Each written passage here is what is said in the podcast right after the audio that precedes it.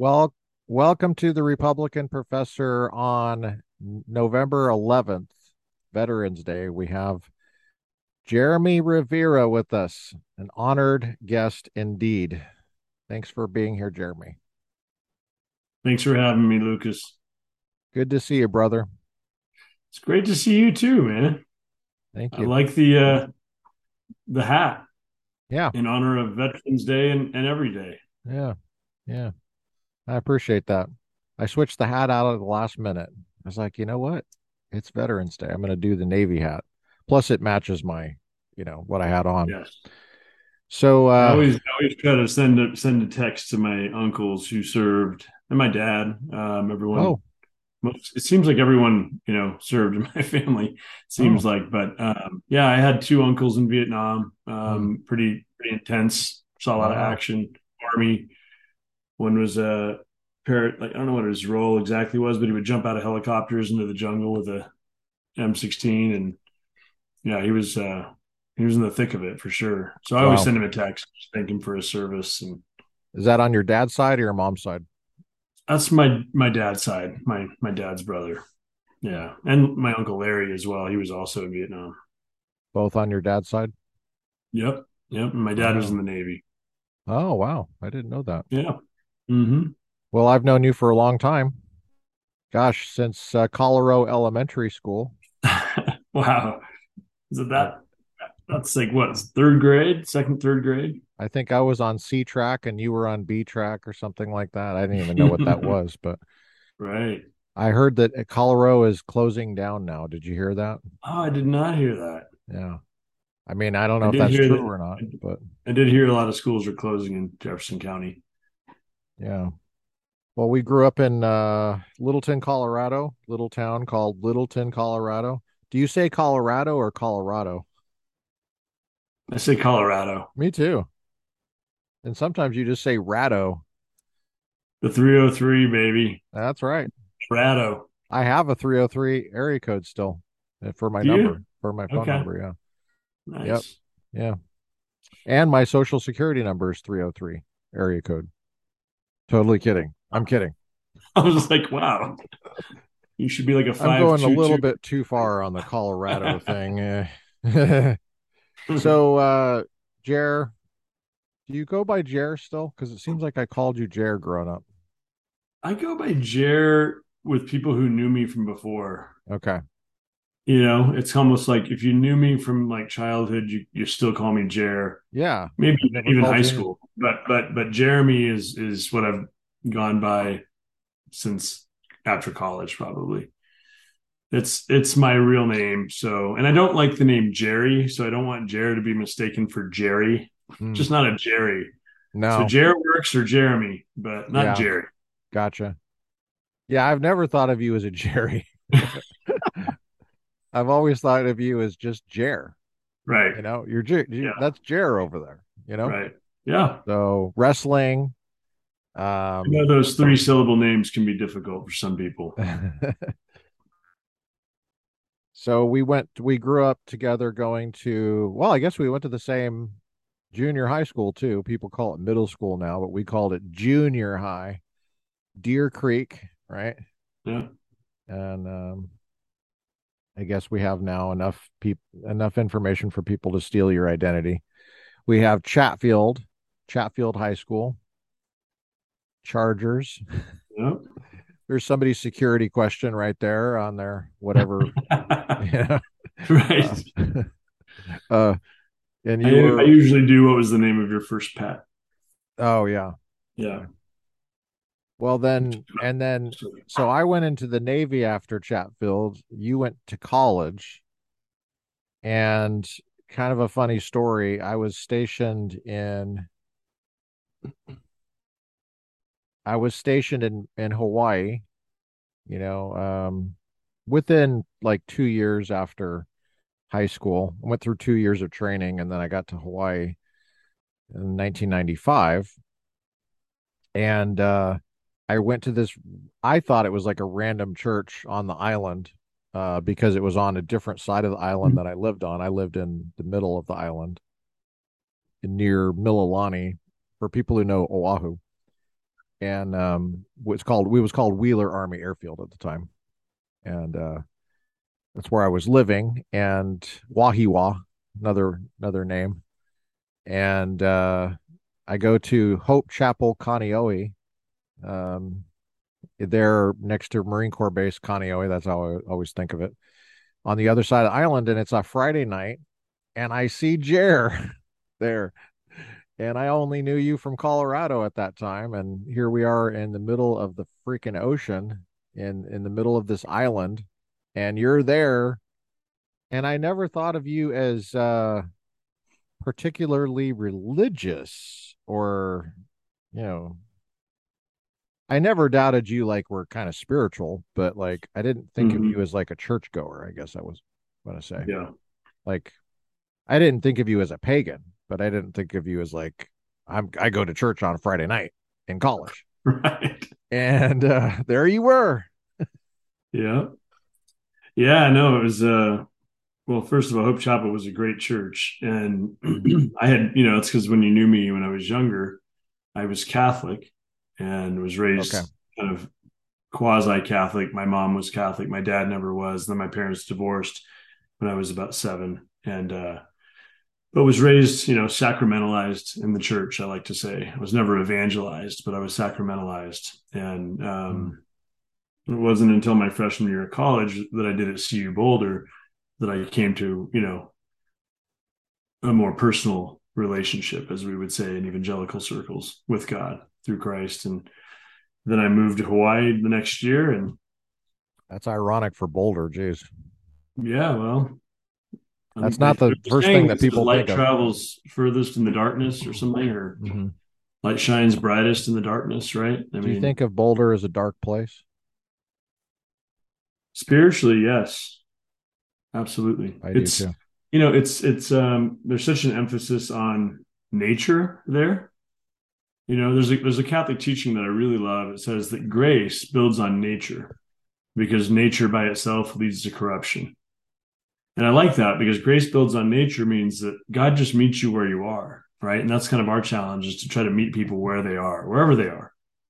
And then and then grace invites them to take the next step, right? But you need that kind of like heavenly help. You need that supernatural help, that grace, right? But but grace by itself leads to corruption.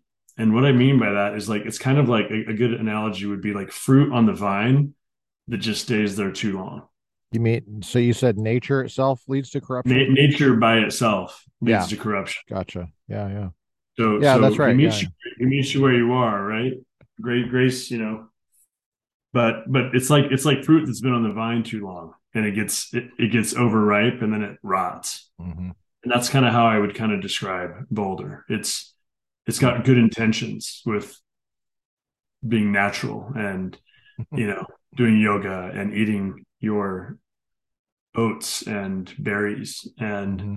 your vegan diet or your you know whatever it is but when that's all there is and there isn't a supernatural connection to it it you know it becomes really just the other side of the coin it's the yeah. bourgeois bohemians who are protesting who drive off in their range rovers you know mm-hmm. So yeah. yeah. interesting do you think that that's, yeah, that's an how... interesting place I mean I love it I love it just, yeah well, beautiful. I mean, just it, so beautiful. Yeah, it, it isn't. Naturally, it's nice. I guess you know, it, it's got a lot of potential, is what I would say. It's got a lot of potential. Seems like a lot of. I haven't spent a lot of time up there exactly. I taught there uh, for a semester as an assistant, a teaching assistant at a place called Dayspring, hmm. which was for CU credit it was philosophy, okay. and it was a house in Boulder, right off the campus, and um, it was run by Dayspring uh, Christian ministry of some kind. It was a philosophy of religion class. Yeah, so we had CU Boulder students there, and it was very interesting. Um, that was under the direction of Dave Horner and Kate Wadler. Kate Wadler went off to get her PhD at Cornell, and I don't know what she's doing right now, actually. And mm. then uh, Dave Horner now he was he was finishing his doctorate at Oxford at the time. Now he teaches at Biola, and he was my professor. So yeah, that was an interesting place, and that was my closest look at Boulder. Uh, to me, it just felt like I just felt like a dark presence there. So, Yeah. but um, yeah, the nature connection, I can see that. Yeah, that was good. Mm-hmm. How I felt about Monterey too. A little bit of the Mm-hmm. same stuff, Monterey kind of Berkeley stuff. Mm-hmm. But um, so Jer, how did you end up in Hawaii then? I was ordered to go there by the government. How did you get there? So it was,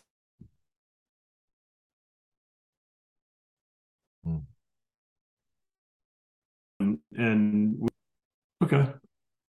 All right, we lost the connection, but we're back. Okay. So we were talking about Jeremy, how you got to uh, Hawaii.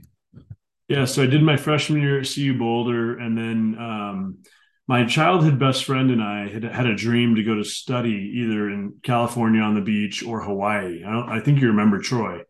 And so um, Troy and I grew up together and never had a chance to go to school together other than preschool. And um, but we had a very similar path that our parents split up around the same time. We both moved both didn't really quite fit in, you know, in a sense. And then we both became kind of leaders where we were in high school, athlete athletes as well. And then I was a year older, so the plan was I'll go to a local state school somewhere. So I went to CU and then he graduated the next year. And credit to Troy, he really wanted to to live that dream to either go to California or Hawaii. And he came up and said, I found the perfect school. It's got a good business program. It has a great marine biology program for me because he wanted to be a marine biologist type of guy. And so um, Hmm. he said Hawaii Pacific University. And he he just put it out there. And with everything I had gone through spiritually, with my own transformation, my own 180, kind of didn't really fit in with my fraternity crowd like I did in the fall semester compared to my spring semester. I felt like it was the Lord moving. And so he just kind of picked me up and put me in paradise, you know? Wow. And um, yeah, That's and awesome. so and it was a it was a trying first year. I mean, it was, it was as much fun as I had. I also got myself into quite a bit of trouble, you know, um, just when you when you party and you you know are promiscuous, and there's consequences for living like that, you know. Mhm. So yeah, so that you know, I, I had gotten a girl pregnant my freshman year, and she had an abortion, and it was through that experience that really brought me to Christ, you know, Mhm. and um, and so Were yeah, you against abortion at that time? um, No, I wouldn't say I was until I had my my conversion of heart. I mean, I had never been in that situation before, so I don't know what my what my view on it really was. I just knew that when I when I was in the crisis myself, my first thought was we need to get an abortion. You know, like let's just solve this problem because we weren't. I wasn't like in a long-standing relationship with the girl or anything like that, and um, Hmm. certainly wasn't ready to be a dad. I Hmm. just turned 19 years old, so So so your yeah, your uh your your time in the Catholic faith at, as a kid, you said you were, how did you put it? You were Catholic. Uh, culturally culturally Catholic. Yeah, you used a different word though. You I, and I didn't quite get it down. It was something about. It was like. Sacramentalized. Yeah, that's what it was. Yeah, sacramentalized means I, I received my, you know, I was baptized as a baby. I had received my first communion around seven or eight, and then I received confirmation in high school, which is when they kind of send you out and the that bishop sounds. comes and anoints you with oil, and it's really supposed to be the the being sent on mission, right? But when there's no heart connection, like there is for so many Catholics that, that know things up here, I always call that the great divorce, the furthest 12 inches, right, between your head and your heart. And there's oftentimes just not a connection made with the gospel, the basic tenets of the gospel that while we were yet sinners, Christ hmm died for the ungodly, you know, hmm like that's pretty, pretty, I mean, that's how God proves his love for us is, is at the cross that he went before our repentance. So that connection happened for me as a freshman through a, an evangelical Bible study. During that time, in college. Yeah. yeah, Okay. yeah, after that girl had gotten pregnant, some guys Okay. reached out to me and started inviting me to Bible study. So I went because I was in a desperate place. And I went from scheduling the abortion to having a complete 180 change of heart. I was, as evangelicals would say, born again, you Well, know? so this was not a Catholic church that did this, No, the no, no, Bible no, study? no, it wasn't. Nope. And so I and so it was an evangelical Bible study. I went, read Romans 5 8, was a puddle of snot and tears because I had made that connection of God's love in a very Wow. personal way. you know, when you're at rock bottom, you know, when you that phrase rock bottom, sometimes that's where people have to go before they can cry out to God sincerely. Mm-hmm. And so that all happened for me at a pretty young age. And as as God would have it, as grace would have it, he took me to Hawaii the next year, which is like the last thing I deserved, you know, because that girl ended up following through with the abortion, even though I had tried to talk her out of it, um, had got my my family involved, but that was, you know, not meant to be. So it was it was it was a difficult thing to accept after going through something like that to be like, and now God puts me in Hawaii in paradise because you just feel so undeserving and, un, and unworthy. I imagine like the prodigal son must have felt when his father throws a giant party and after he had just spent his money on hookers and riotous living. You know what I mean? I think that uh, I wanted to p- just press in a little bit more to the the c- connection with abortion because you seem to have such a powerful reaction to it, and I think a lot of guys just maybe wouldn't care so do you what do you think happens in an abortion? What what how do you interpret that event? Is there is there something tragic and horrible that happens? Of course. Yeah, it's the it's the uh killing of an innocent life. And you that's know? your child, right? Is that how you look at it? Absolutely. Yeah. Okay. Absolutely. So you, and you saw it that way at the time, you think? uh, the, yeah, I think Bible so. Study? Yeah, yeah. It had it had there was you know, it's a pretty radical change there. I mean, you go from not caring at all to now all of a sudden seeing this is your child. Yeah, and I wouldn't and have said that I didn't care at all. You know, I I, I would oh, have okay. defended I would have defended being Catholic prior to that whole experience. Oh. I had had enough of a brush with God. Like yeah. as Catholics, we believe that sacrament is you know right. It's a visible sign of an invisible reality that it's actually efficacious. There's an indelible okay. mark on your soul through oh, the okay. sacraments. And so, um, and so the grace of the sacrament, I believe, was still there at a soul level, but I had obviously injured that through sin, through mortal sin. And um, yeah, I think it was, I was in darkness, wow. you know, and the gospel and God's love intervened and broke through the darkness. Mm-hmm. You know, and brought me into the light, and I could see things a lot more clearly. So, as a 19 year old who had just turned 19, all I knew is that I wanted to take responsibility for my actions. And that's why wow. I tried to reason with the woman to say, no matter what happens, like, like let's give this baby life. Because one thing I knew was that wow. it wasn't the child's fault. And I and I've always believed that life begins at conception. I mean, I just believe, wow. you know, and that's and that's Catholic teaching, you know. So, um, I think so, it's yeah. also common sense too because of course, you got to yeah. start sometime, and you certainly don't start at birth. Right. Um, you know, it's uh, I know this story actually pretty well. It's not the mm-hmm. first or second or third or fourth time I've heard it, but it's interesting to me hearing it now and just wondering how other people might hear it. Just wondering what kind of questions or what kind of gaps might be there. So, maybe what's interesting to people as they hear this in the future is the it might be a little puzzling how you see your story from the the uh, powerful Catholic experience growing up in terms of at least the out, outward sacrament stuff, which is still has a lot of grace, right? And I'm totally not putting it right, but um, then the you was it a Protestant church that you were in a Bible study and then the Protestant kind of brought you back to seeing pro life? I mean, maybe this is how people are hearing this and it might be a little puzzling how you see it. Is it do you and where are you coming from now? Like how are you putting this all together now?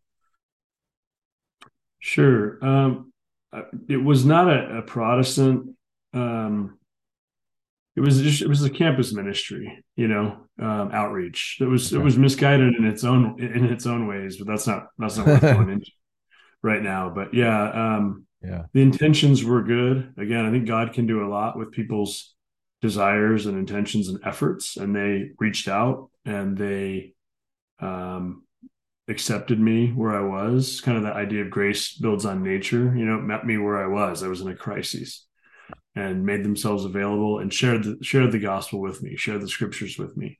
So when that happened that night after reading Romans chapter 5, you know, verse 8, mm. There was a spiritual renewal that happened. You know, we, I believe the Holy Spirit was was actively, you know, present to me and working on me as a person. And did uh, you believe the Bible was the Word of God prior to that time? I don't know. I don't know. Probably. Okay. I probably did. Yeah. So you approached none of this was none of this was put into these categories of like, did I believe that or like pro life? No one no one was talking about the pro life movement. Gotcha. It was more like once you come right with God, it, it informs your conscience too, you know? Yeah. Okay. I got you. yeah. And so it just, for me, I just knew what was right and what was wrong, you know? And I just knew that it was selfish to end, terminate a pregnancy because of my right. age or because of my place in life. Like every, like life comes first, you know? The life should come first and, and then work it out. And so, wow you know, at one point the, the, the girl had actually agreed to have the baby because I was so confident. I mean, I just no wow. one could understand. No one could understand my peace that I had in that season after I came back to the Lord in a, in a new way. I remember my college roommate who knew my whole situation. He was one of my pledge brothers and my fraternity brothers at that time. And so I confided in my fraternity brothers what had happened. And, you know, his, he was the first one to suggest, dude, you got to get an abortion. You know, I was like, yeah, absolutely. You know, that sounds and, like a fraternity thing to say. But then, but then when he saw the transformation, you know, I know that was a had to be wild for him because he got to witness it. I mean, he saw the 180 in me, and he saw my peace, and he saw my decision to want to have the baby and everything. I think it just must have been just otherworldly to him because wow. it was such a 180 change. It really was, and I had t- tremendous peace. I don't know, you know, that's the peace that we talk about that surpasses mm-hmm. all human understanding uh, it was a real, it was a reality. I was walking in it. And when I did everything I could to, you know, and, and in retrospect, I've kind of bargained with myself where I've negotiated with myself of like, could I have done more? But I ended up basically being told by that woman that she had talked to her family about it and they had just convinced her to have the abortion.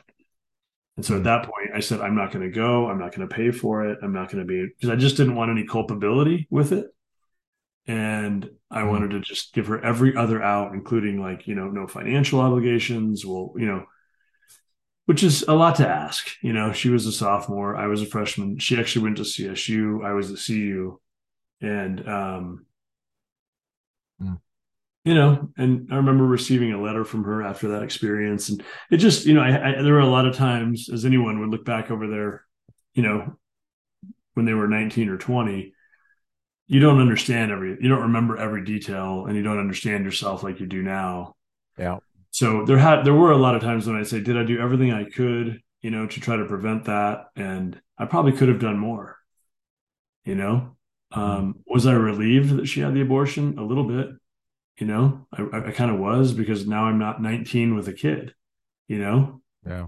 Um, that's just me being completely honest you right. know but I know in my heart of hearts that had she chosen to have the child, I would have done whatever it took to take responsibility for that, which probably meant not moving to Hawaii. So this is all in a long answer to say, how did you get to Hawaii?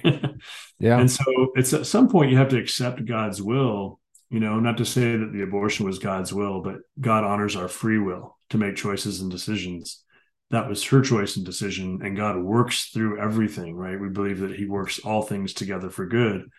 Um, in Romans 8, you know, says that. So he can take our our choices and work with them and breathe life into them and bring good out of even even really bad situations um, that we get ourselves into.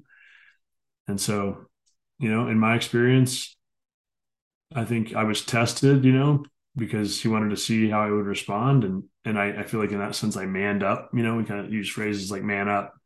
I manned up to take responsibility you know? It was in in the light. Told my family told my mom told my friends told her told her parents you know? Everything was there. It just it just um didn't happen you know? So i had to accept that accept forgiveness forgive myself and god took me to hawaii you know? So here i am now 19 years old living in hawaii and pretty on fire for my faith because of how I really felt the tangible help of God carrying me through that season, you know. Did your credits transfer? My credits Boulder? transferred, yes. Yeah. What were your majoring? What were you majoring in Boulder? Uh, have a major? business. It was Okay. business. Do you remember anything about your classes from that year? Did hmm you? Yeah. I Yeah, remember my astronomy class and my, uh, and I remember the professor to this day, Dr. Yuri Tumri. Really? And it was one of these huge, huge classes with like 300 kids in a huge auditorium. And he was my astronomy teacher. And I just fascinated by Huh. space and Yeah. the universe and Wow. planets. And yeah, I've always been into that. So How did that. you, how were you able to focus with all that stuff going on? I don't understand how people can grades weren't very good that first semester, that's for sure. Yeah. They Yeah. were the worst I had, I had for the rest of my college experience. Um, but Wow. Okay. I always managed, you know. You just get through it. Yeah. Yeah. Yeah. Did the did the fraternity stuff take a lot of time outside of class to, away from your studies? Not too much. The fraternity was known, you know, for guys who like to like to win everything athletically, Okay. um, party pretty hard with the best looking girls on campus, and get great grades at the same time. And I was like, that's the So you for me. you get someone pregnant the and then the morning before and then you go study for your astronomy quiz. Is that how that works? I don't know how people do this. I'm like, but Yeah, well, I mean, it's a lifestyle, you know, when you're when you're living that party hookup We'll lifestyle, Okay. you know, that Yeah. was uh that was, you know, not the first time that had happened for me that semester, put it And that way. go and you're going to Bible study now at the same time. So you're going Well, to no, that the Bible okay study didn't happen until the desperate the desperate time started, you know. Okay. All right. Yeah, I So wasn't, uh I wasn't going to church or doing anything like that. did you get through college in four years? I did. Wow, that's a quite quite an accomplishment. So you go from one year at Boulder, then you go to Hawaii, and you did Hawaii Hawaii, Pacific for three years. Yeah. uh-huh, HPU, and that's where you were in 1995 when I ran into you at, at Ralph Moore's Hope Chapel, Kaneohe. They're Yep. meeting in some elementary school. I can't remember what it was called. Ben Ben Parker Elementary. Ben Parker. Okay. hmm and uh, that was a Friday night. I think it was probably December or November, actually. That would have been about this time of Yeah. year. And I remember seeing you and just being so surprised. And uh, you seemed like pretty active in that church. They had these things called mini church. Do you remember that? Was that part of hmm that? Yeah. hmm Mini hmm church. I think that was what a midweek kind of thing, like a small like group. I think it was like small group communities and yeah, yeah, yeah. Do you do you still keep in contact with anybody from Hope Chapel? Like I do. I do. Yeah. Um, Amanda, you know, remember Amanda Bailing? It's now, you know. Dave's Yeah. sister. I'm in touch Yeah, I with her hung too. out I hung out with Amanda just about, I don't know, six weeks ago. I went back to Hawaii and Oh, uh and saw her. Um, I met with Pastor Rob McWilliams, who's now the senior pastor of Hope Chapel. Um, it's now called Anchor Church. They changed the name just because there was some a long history. You know, there was some recent drama and stuff with Ralph Moore, and and not so much Ralph, but more so his son, who took over the church. And I don't know, he went through a divorce, and then uh, I don't know if it got a little ugly, but they just needed a refresh. And so Rob McWilliams, who I knew way back in the Hope Chapel days, um, he was I think like the assistant or executive pastor. Now he's the the head head pastor there. So you majored in business, and what did you end up doing uh, when when you got your business degree? What did what was your job? What were you, what did you go into? Well, well, all through college, I don't know if you remember this, but every summer I would come home and go to work at the Federal Reserve Bank down the 16th Street Mall. Yeah. Suit and tie job, carrying a briefcase. You know, it's so funny because I started that job um, the summer before my first year of college at CU. So here I was 18 with an Wow. internship downtown, and I just they kept inviting me back. So for four summers, I worked there. And I would work in a different department, the cash department, the check processing department, the accounting department. Um, Jer, I remember how much you got paid for that job. You got paid $10 an hour. Did I? And I I? remember I was like $400 a week for the summer. And I remember think doing the math on that. And you, you seem to be mostly happy with that, but that was in the 90s, right? True. Yeah. Early 90s. These are $400 for ni- 90s dollars. Right. right. Yeah. We I didn't have Biden gas that. prices back then. Yeah, really. We had Clinton prices, but that, that wasn't even an issue then. So, hmm yeah. So anyway, I was going to graduate, and then I accept, I had accepted a job going into my senior year after my last summer. They had made me a full time offer, Mhm. And uh, and so I accepted before like I even started my senior year. And so I was going to go do that after college and work at the Federal Reserve Bank downtown Denver. And so instead, about halfway, it was probably around this time of year. It was probably like October, maybe Novemberish. Um, I can't, I don't remember. It may have even been a little bit later. But I was surfing one day at Diamond Head with Matt Harden, and I was having a, a little kind of conversation with God out there in my own way. My own, could just say I was praying, you know, just taking inventory, kind of reflecting. Diamond Head was kind of a special place to me. And I was trying to just kind of like have this conversation with God of, I guess I'm being directed to go, you know, graduate and then take this job, even though I had been really influenced by guys like Ralph Moore, you know. Um, I saw these guys' lives of living with an incredible amount of meaning, you know, attached to their job. Um, their job was to like lead a church, you know, where they get to Mhm. talk about the Bible and Yeah. people's lives all day and every day and every week. I didn't know what a pastor did, but I was like, gosh, that looks pretty, pretty cool, pretty meaningful. And Yeah. I've always been really, really heavy weight, like like meaning is weighted very heavily for me in my in my world. I have to have a lot of meaning. If without meaning, I start to get pretty depressed. Um, So the Federal Reserve didn't have meaning didn't got there? have the same amount of meaning as Huh. what these pastors were doing. Why do people do the Federal Reserve job then? What do they I what do don't they get out of it? They, does it not have any meaning for anybody there? I'm sure it does. It's not a judgment. It's just you know, um, work takes up a lot of time in a person's life if you think about it you know Yeah. you're pretty you know most, most people refer to it as like they're nine to five right like well that's like 40 hours a week usually it's. 50 or 60 with a commute with getting dressed in the morning with Right. showering with doing your thing right like it's Yeah. usually like a 60 an hour a week thing Mm. and so i started meditating on that at, at, at you know at diamond head that day surfing and i was just kind of thinking to myself like i guess i'm going to go work at the federal reserve i've already accepted the job um, Was was Matt I was in processing this stuff? Matt. Matt was sitting on the beach Oh, was he? at the time. It's kind of a funny story. He was just he had already paddled in, and I was just out there he's getting some alone soul. time, I guess. What's up?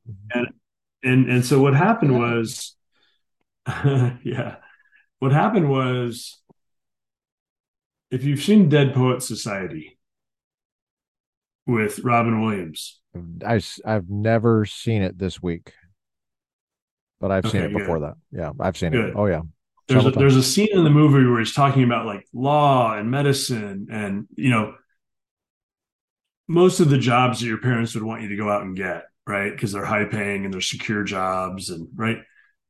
There's a scene where he's really ranting and he's saying law and medicine and you know policy or whatever. He's like these are these are these are important jobs. He goes, but Right.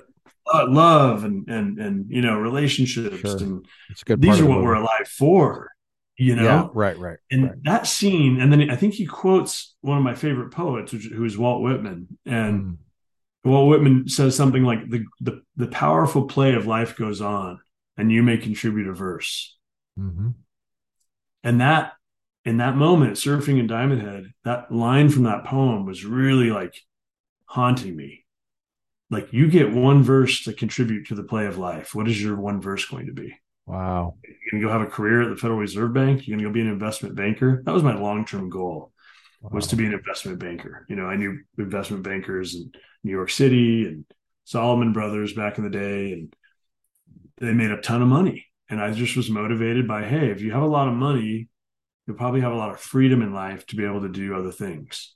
and I grew up fairly poor, so I just I just always felt like money was my savior in some ways, you know, on a mm-hmm. practical level. And the Lord just kind of let me figure it out, you know. Well, you get one verse to add to the play of life. And then the and then the question was, why don't you just invest your life into things that that last? Like if you're a meaning guy, if that's important to you, spend your time investing in things that are going to last forever. And I was like, well, what are the three things that are going to last forever? And the only things I could think about were God's word, you know, I, I believe that God's word will last forever, mainly because his word itself says that, you know, in Isaiah, it says the, the grass withers and the flower fades, but the word of our God abides forever in Isaiah. That's always stuck with me. So I was like, the word of God is eternal. Okay. What else is eternal? Well, well, you are God. you have no beginning and no end, right? Mm-hmm. Uh, and people's souls we're immortal, right? We're not eternal because we have a beginning, but we don't have an end. Yeah. So we're immortal. Right. We will have it. We will live on. I believe in, in the life to come. Um, and so the Lord was like, "Well, why don't you just invest your life into those three things?" Hmm. And I'm like, "Okay." I mean, literally, it was like that. It was out at Diamond Head. I made this, came to this, you know, epiphany and uh, all of this was in, in faith. There was no mystical visions. There was no hearing audible voices. Because some people have asked me that, did you actually hear him? And I'm like, no. It was it was a call, right? In the Catholic Church, we make a really big deal out of the word vocation. You know, capital V from Latin vocare, calling. You know, um, and I sensed the Lord was calling me in that moment. You know, hmm. and I paddled in and our, our friend Matt was on the beach and I said, Matt, take me home. I got to make two phone calls. I just knew exactly what I needed to do. I called my mom and then I called the bank and I told my mom what I was going to do. And then I told the bank that I couldn't accept the job any longer. Thanked them for being a great company to me as an intern and uh, that I was feeling God calling me into ministry and hmm. Yeah. And then, you know, here's the cool part is because I did, you know, my mom was very like, very commonsensical about the whole thing. Like you never turn down a job until you have something else lined up, except when you're dealing with God who asked you to live by faith. Right. Wow. right. Like Abraham, just just go, you know, just go, just move. Right. Well, where? Don't worry about it. Just keep just start moving and then I'll let you know where, you know. Yeah. The whole idea that God can't steer a parked car. You just got to get in motion. Mm-hmm. And uh, and so I, I I did those two things, called my mom, called the bank, you know, now I was a free man. And the very next week, I walked into, at this point, I had moved to New Hope with Pastor Wayne Cordeiro and I was just volunteering and serving. And I remember showing up early to help set up one Sunday, and he called me over and he said, Hey, I've kind of been observing you, watching you, getting to know you a little bit. He said, We're starting an internship program at our church. I know you're graduating in the spring. When you graduate, I want you to come work full time for New Hope and we'll provide you enough to live on and we'll send you to graduate school to get some Bible training under your belt. And that was the next step. So it's kind of cool to see how God, you know, I, I made the move to let go of the Federal Reserve. And then right away, he was like, here you go. Here's your next step. Wow. You know? Yeah. And so sometimes we have to let go of what we're holding on to and gripping too tight, you know, before we can receive what God has for us in that next chapter. So, so yeah, so then I, I graduated and instead of going into business, I went to go work for New Hope and hmm. started graduate school at International College and graduate school right there on Nu'uanu, which mm-hmm. doesn't exist anymore, but it was it's cool. Really sad. It did. It's really sad it doesn't exist anymore. I know, I know, but it was great. So that was our church. Uh, don't don't say my wife's name. I'm not allowed to say her name on this, but but uh, that was our church when we got married. Uh, International Baptist Church. Yep. I think actually they have the word Baptist still in the name, but they changed yeah. it on Facebook and they changed it on they changed it on uh, officially that they dropped the word Baptist. But yeah, upstairs they had that wonderful library. That was the biggest theological library in the Hawaiian Islands. I don't know what happened to that library. I went to a Baptist college in Hawaii too, and you know, I'm you use that library. That was the library you could use if you wanted mm-hmm. to do some research. But that was that's that's a cool location too in Nu'uanu. Yep. That's cool. So you got your master's degree there? In... Yep. I was there for two years and uh got the master's, and um, was at the same time just just doing all kinds of menial work for the church. But as I look back, it was very much like my Karate Kid years, you know, of Miyagi basically saying wax the cars and paint the fence and scrub the deck, and you know Wayne was saying, okay, you're going to be on the setup team for church for six months. I had to show up at church at like four in the morning and you know, and then six after that, six months later, okay, now you're on the takedown team, you know, and it's just like, dude, I didn't go to college for this. And I remember one day I had a, a, a, having it out with him, you know, and I broke down in tears actually because I was mentally and physically drained, and it was early in the morning, and I just said I didn't go to school for this, and just feel like you're taking advantage of me. It's it's really funny because the Karate Kid analogy really works, where Ralph Macchio like loses it and kind of goes off on him. That's kind of uh, what I did to Wayne. Oh, you know? did he really? Yeah. And what did Wayne do? Did he go? Show me set up a chair right? go you know you're like oh. pretty much you know pretty much because uh, sh- shortly after that i started a, a, young adult ministry called the bridge mm-hmm. and um, it was cool because it took a couple you know it took a, a year of of just being selfless of service and he would always say like unless you're willing to like serve you have no people you have no business leading the people of God, you know, if you don't have the heart of a servant. Um, he was really big on that. He, he talked a lot about the difference between a true shepherd and a hireling and how the shepherd defends the sheep when the wolf comes, but the hireling runs away as soon as the danger comes. And so I picked up all of these great lessons, leadership lessons from King David that he would teach and and just how how he ministered and uh cultivating a heart for people, you know that if you don't have a heart for people, you really have no business being a, being a pastor or being in leadership of any kind.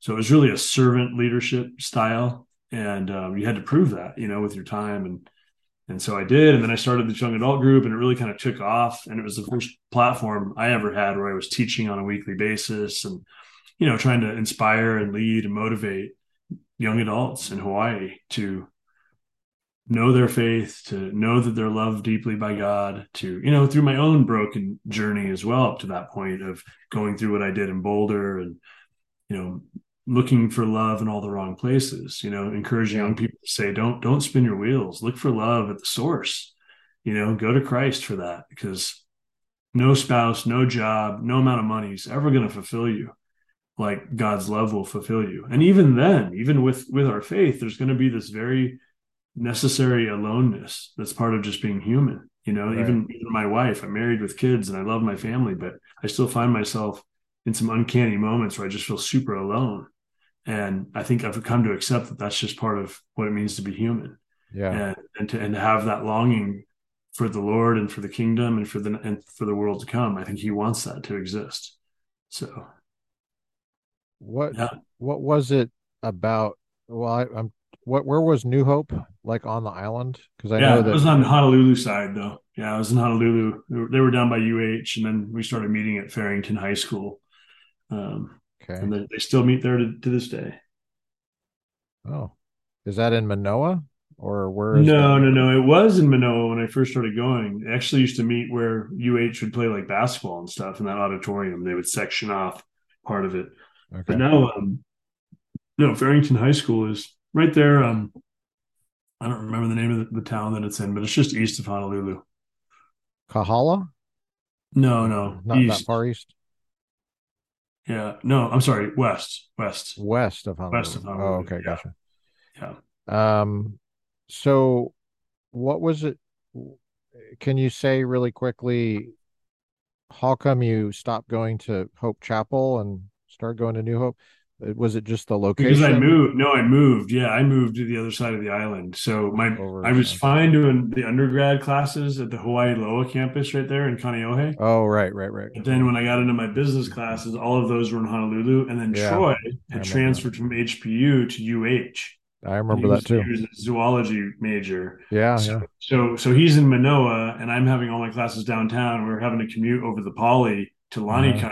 where we were living. Yeah. So you had a nice little place in Lanikai. That was Lanikai is so amazing. Like I, I missed that, but yeah, um, totally.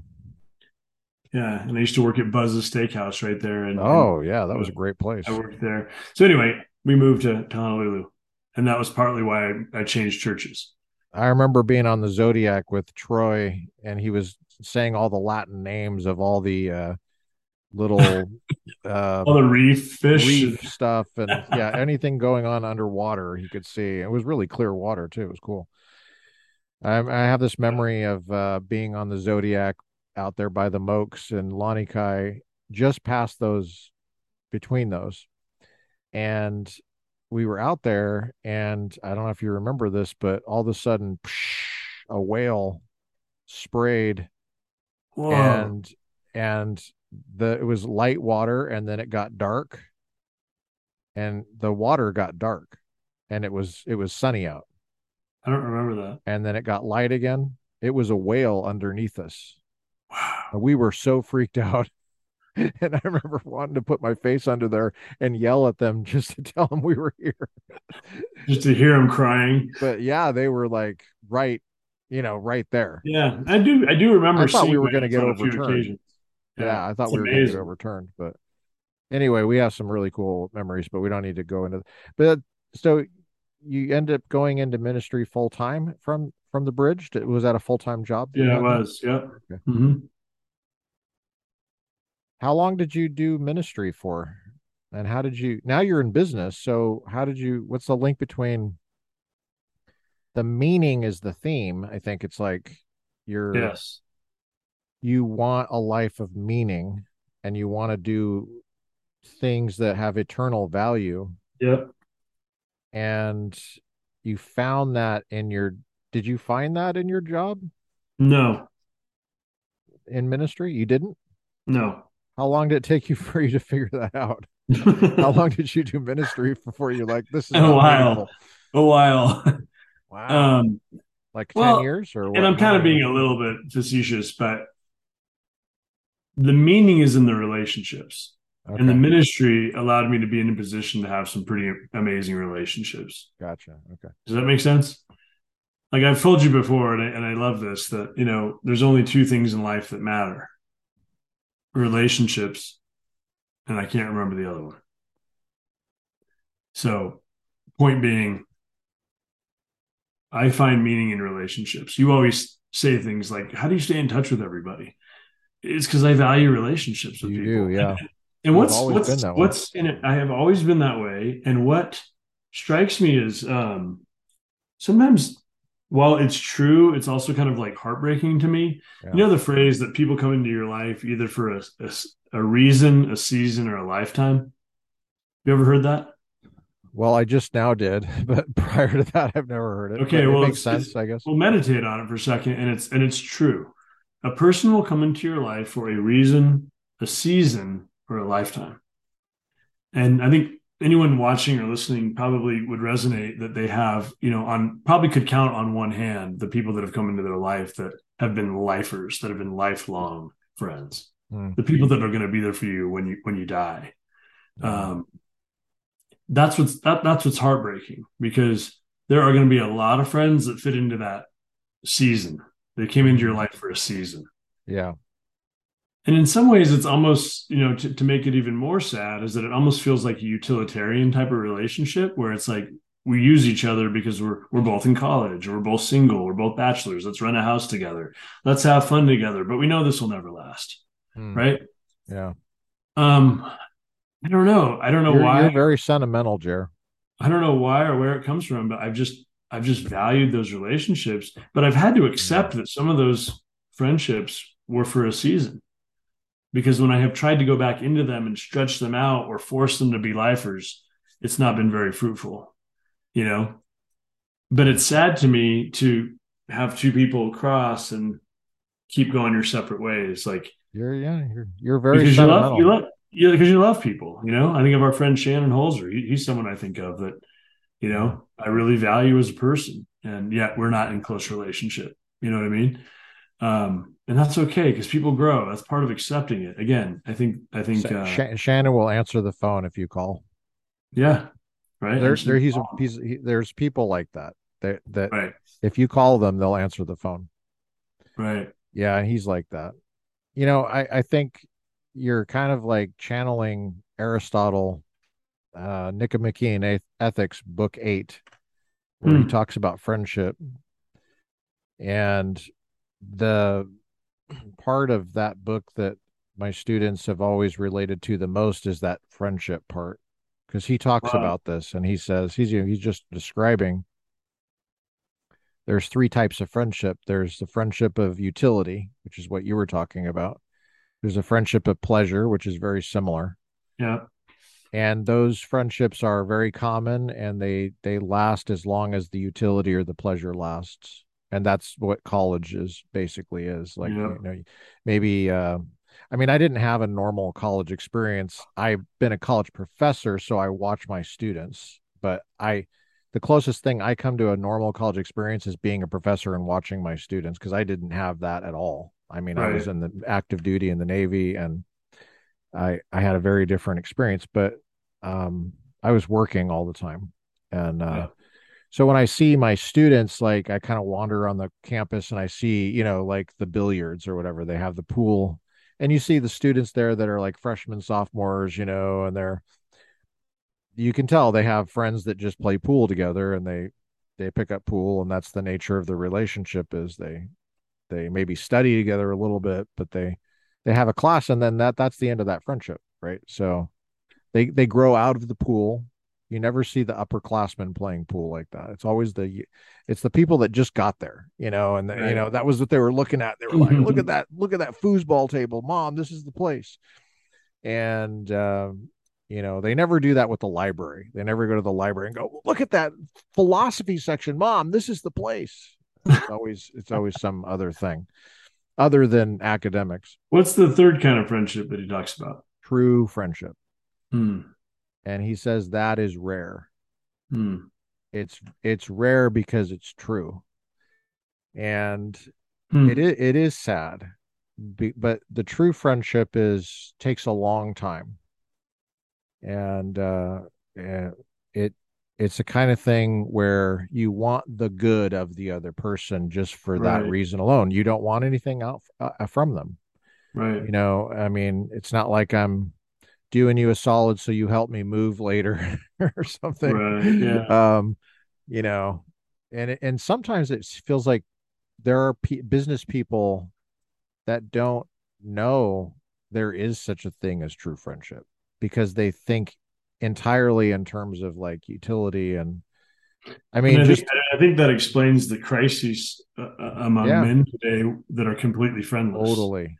I That is mean, I know, I mean, I know That's people in my own family. I mean, I mean, no, you know, I love my dad. I love my stepdad. They don't have any fr male friends. Oh my gosh. Um, they have gadgets. My, my, my, you know, I love my stepdad. He's got the new I, I, iPhone 14 and this and that and every little thing you can think of in the kitchen appliance wise. But Hmm. you know, and it just it just it breaks my heart because um, we were made for relationship and and friendship is such a gift if it's genuine and sincere. And I think a good friend really is hard to find, you know. It is. So And, and I and I try to live by that mantra to do unto others, be the kind of friend that you wish you had or that you need. You know what I mean? I really do try to live that live that out as much as I can. Um, yeah. while while having to accept the reality that we can't be that close to that many people. We can't love that many people that well, right? Yeah. Like Right. uh Well, you need Jean we do need to get along in the world too. We do need right. people to help us with our business and we need people to Sure. we do want pleasure and we you know that that never goes away and uh, the pleasures change Yep. as you get older typically but Yeah. um Yeah, exactly. So yes, I don't know. I mean, it's it's a bit of a mystery, but I think yeah for me, the meaning is found in in relationships that are completely free of utility. Like I have employees and, and people that work for me, and like right we probably wouldn't hang out if it wasn't for work. And and it's also be if they didn't get right paid, they probably wouldn't show up. Right I mean? yeah Right. And I, and so there's at least there's a there's a there's a understanding, right? We we manage expectations. Whereas r- r- friendships out of freedom, that's the blessing because when someone chooses to show up and be present to you, you know, out of i'm out of just out of just sheer yeah brotherly love, like that's a gift, and I and I cherish those moments. Like when you and I have got to hang out and just being able to hang out, like It's Yeah. a gift. Yeah. When, when when Cliff and I get to just spend time together, it's a gift. It's it's Yeah. all gift, you know, because It is. I'm there of my free will, he's there of his free will, and we're wasting the greatest asset and resource we have, which is time. We're just wasting time together. Mm. You know, I mean, maybe wasting is not the right way to put it, but we're just doing nothing. It doesn't matter what we do. Yeah. That's what that's one thing that kind of you know We're being together. we're just being together, Yep. right? We're human beings. We're not human doings. And some people get into this feeling of like, I gotta plan this or that or plan make it exciting and stuff. And I, I've realized like, even you know, having kids has taught me this that it's not about going to the arcade or the cool thing or even the movies. Which, Disneyland, rock climbing, Right. You know, it's just skiing. it's getting lost together doing nothing. Like, you know, we, my kids, I take them out. We were catching crawdads in the summer in the creek, like I used to do when I was a kid, and that that that, I mean, they enjoyed that more than Disneyland. I mean, we mm. caught like thirty crawdads. I'm teaching them how, and we're barefoot in the creek, and it was free. Free. you know what I mean? Or Yeah. we're at the golf course looking for golf balls, right? There's Right. all these fun things you can do that don't cost any money Yeah. You know and, and i think as parents sometimes we make the mistake of thinking i've got to you know do this this this and this and fly put them on a plane and go to disneyland and disney world and and, and we have by god's grace been able to take some of those trips but Yeah. you know don't don't let don't mistake just quality time together you know wasting Right. time Yeah. as you know as as a second you know class uh you know it's not it's that's the good stuff in my opinion so Tell us about what you're doing now. I mean, so you're not doing ministry anymore, but like, how did you go into business?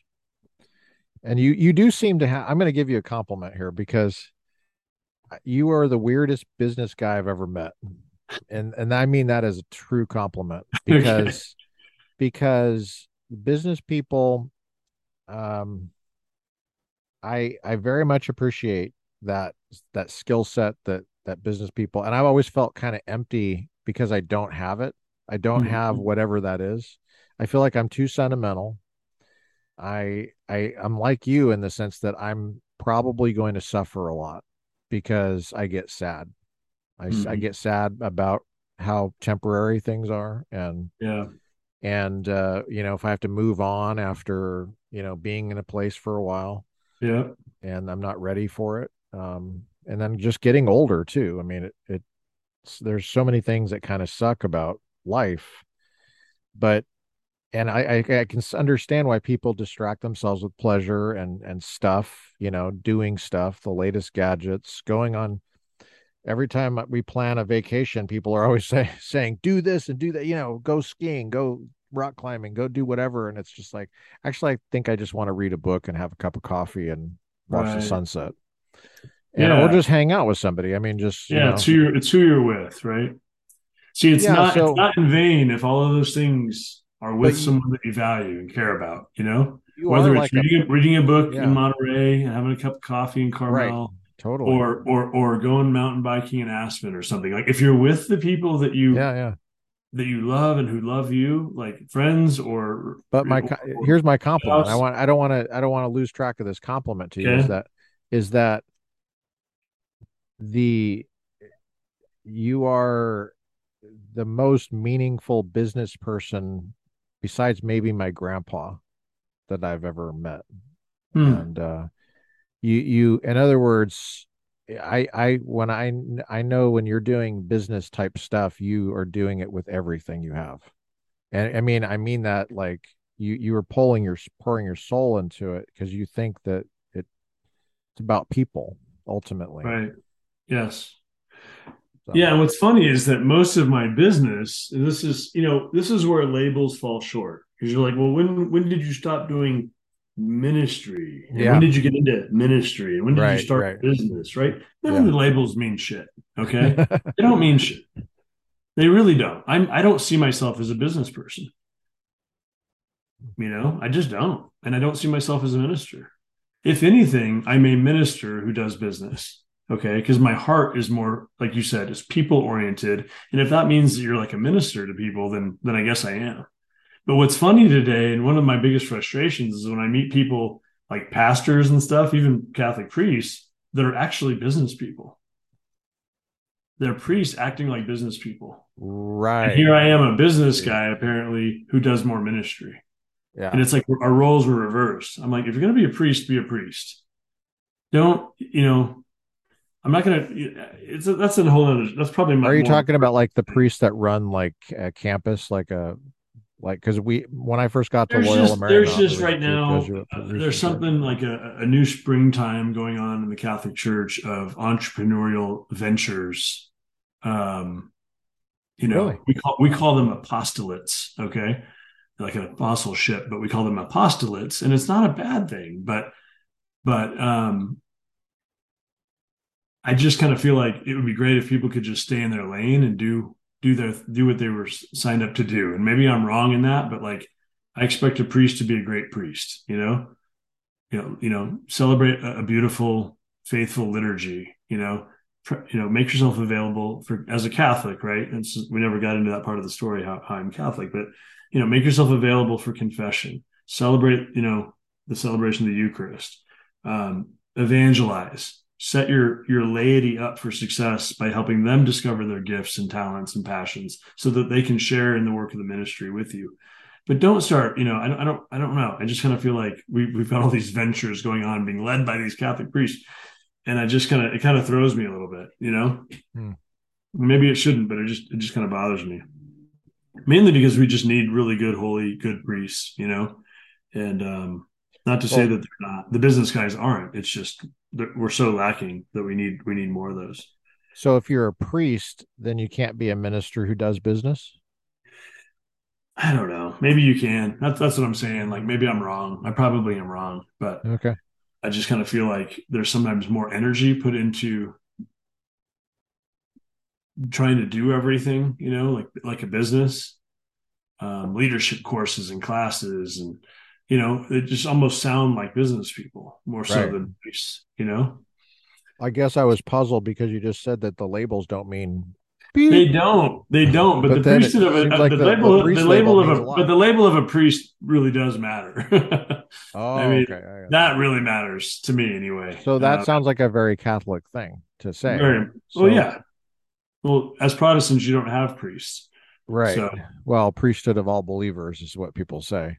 yeah, Um, and so everybody's a priest. Um, and uh, now uh, being a Yeah. priest we, for a we don't need to go down. We don't need to go down that rabbit hole. When when Paul talks about like bishops and deacons and structure in the church, I mean that existed since the first century. right? You know, there's a lot more to it. So, uh, if you want, since you brought up labels, I mean, we can talk about that if you want. Why is the label of a priest so big, such a big deal for Catholics? because of the sacramental life of the church. Mhm. Um, you know, one of the one of the earliest writings, Saint Ignatius of Antioch, uh, wrote some letters to the same churches that Paul had started. It's called the Didache writings. It's Right. written, it's included in the Didache. So Saint Ignatius was was martyred in Rome. He was fed to wild beasts. Anyway, it's it's amazing to think about that he wrote letters to some of the same churches that Saint Paul had started which is just kind of cool to, to to know that they they lived on a little bit.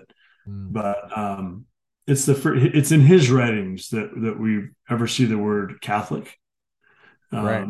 meaning lowercase c, meaning universal, right? Part of the whole. That's what it means to be Catholic is to be a part of the whole, to be universal, um, not to be confused with universalist. um, and it's also where we see the word Eucharist. Um, and he talks about you know the authority of the bishop as well and that and that you can't do anything without the authority of, of the local bishop um Right. So there's a lot there but you know he says where the eucharist is there is the catholic church you know and meaning the sacrament of the eucharist that christ instituted at the last supper you know um, commanding us do this in memory of me right uh, not in a hero worship kind of a way, but in but in um, participating in that. You know, this is my body, this is my blood. So to answer your question, like a layperson like myself cannot consecrate the Eucharist. I cannot take the bread and wine and consecrate it where transubstantiation would happen, where it becomes the literal body and blood, soul and divinity of Jesus. That's what we as Catholics believe by faith. It's a mystery, you know, to be embraced, not to be conquered. And so, um, you know, and, and we believe that because that's what the church has always taught, you know, from the very writings of scripture in John chapter six.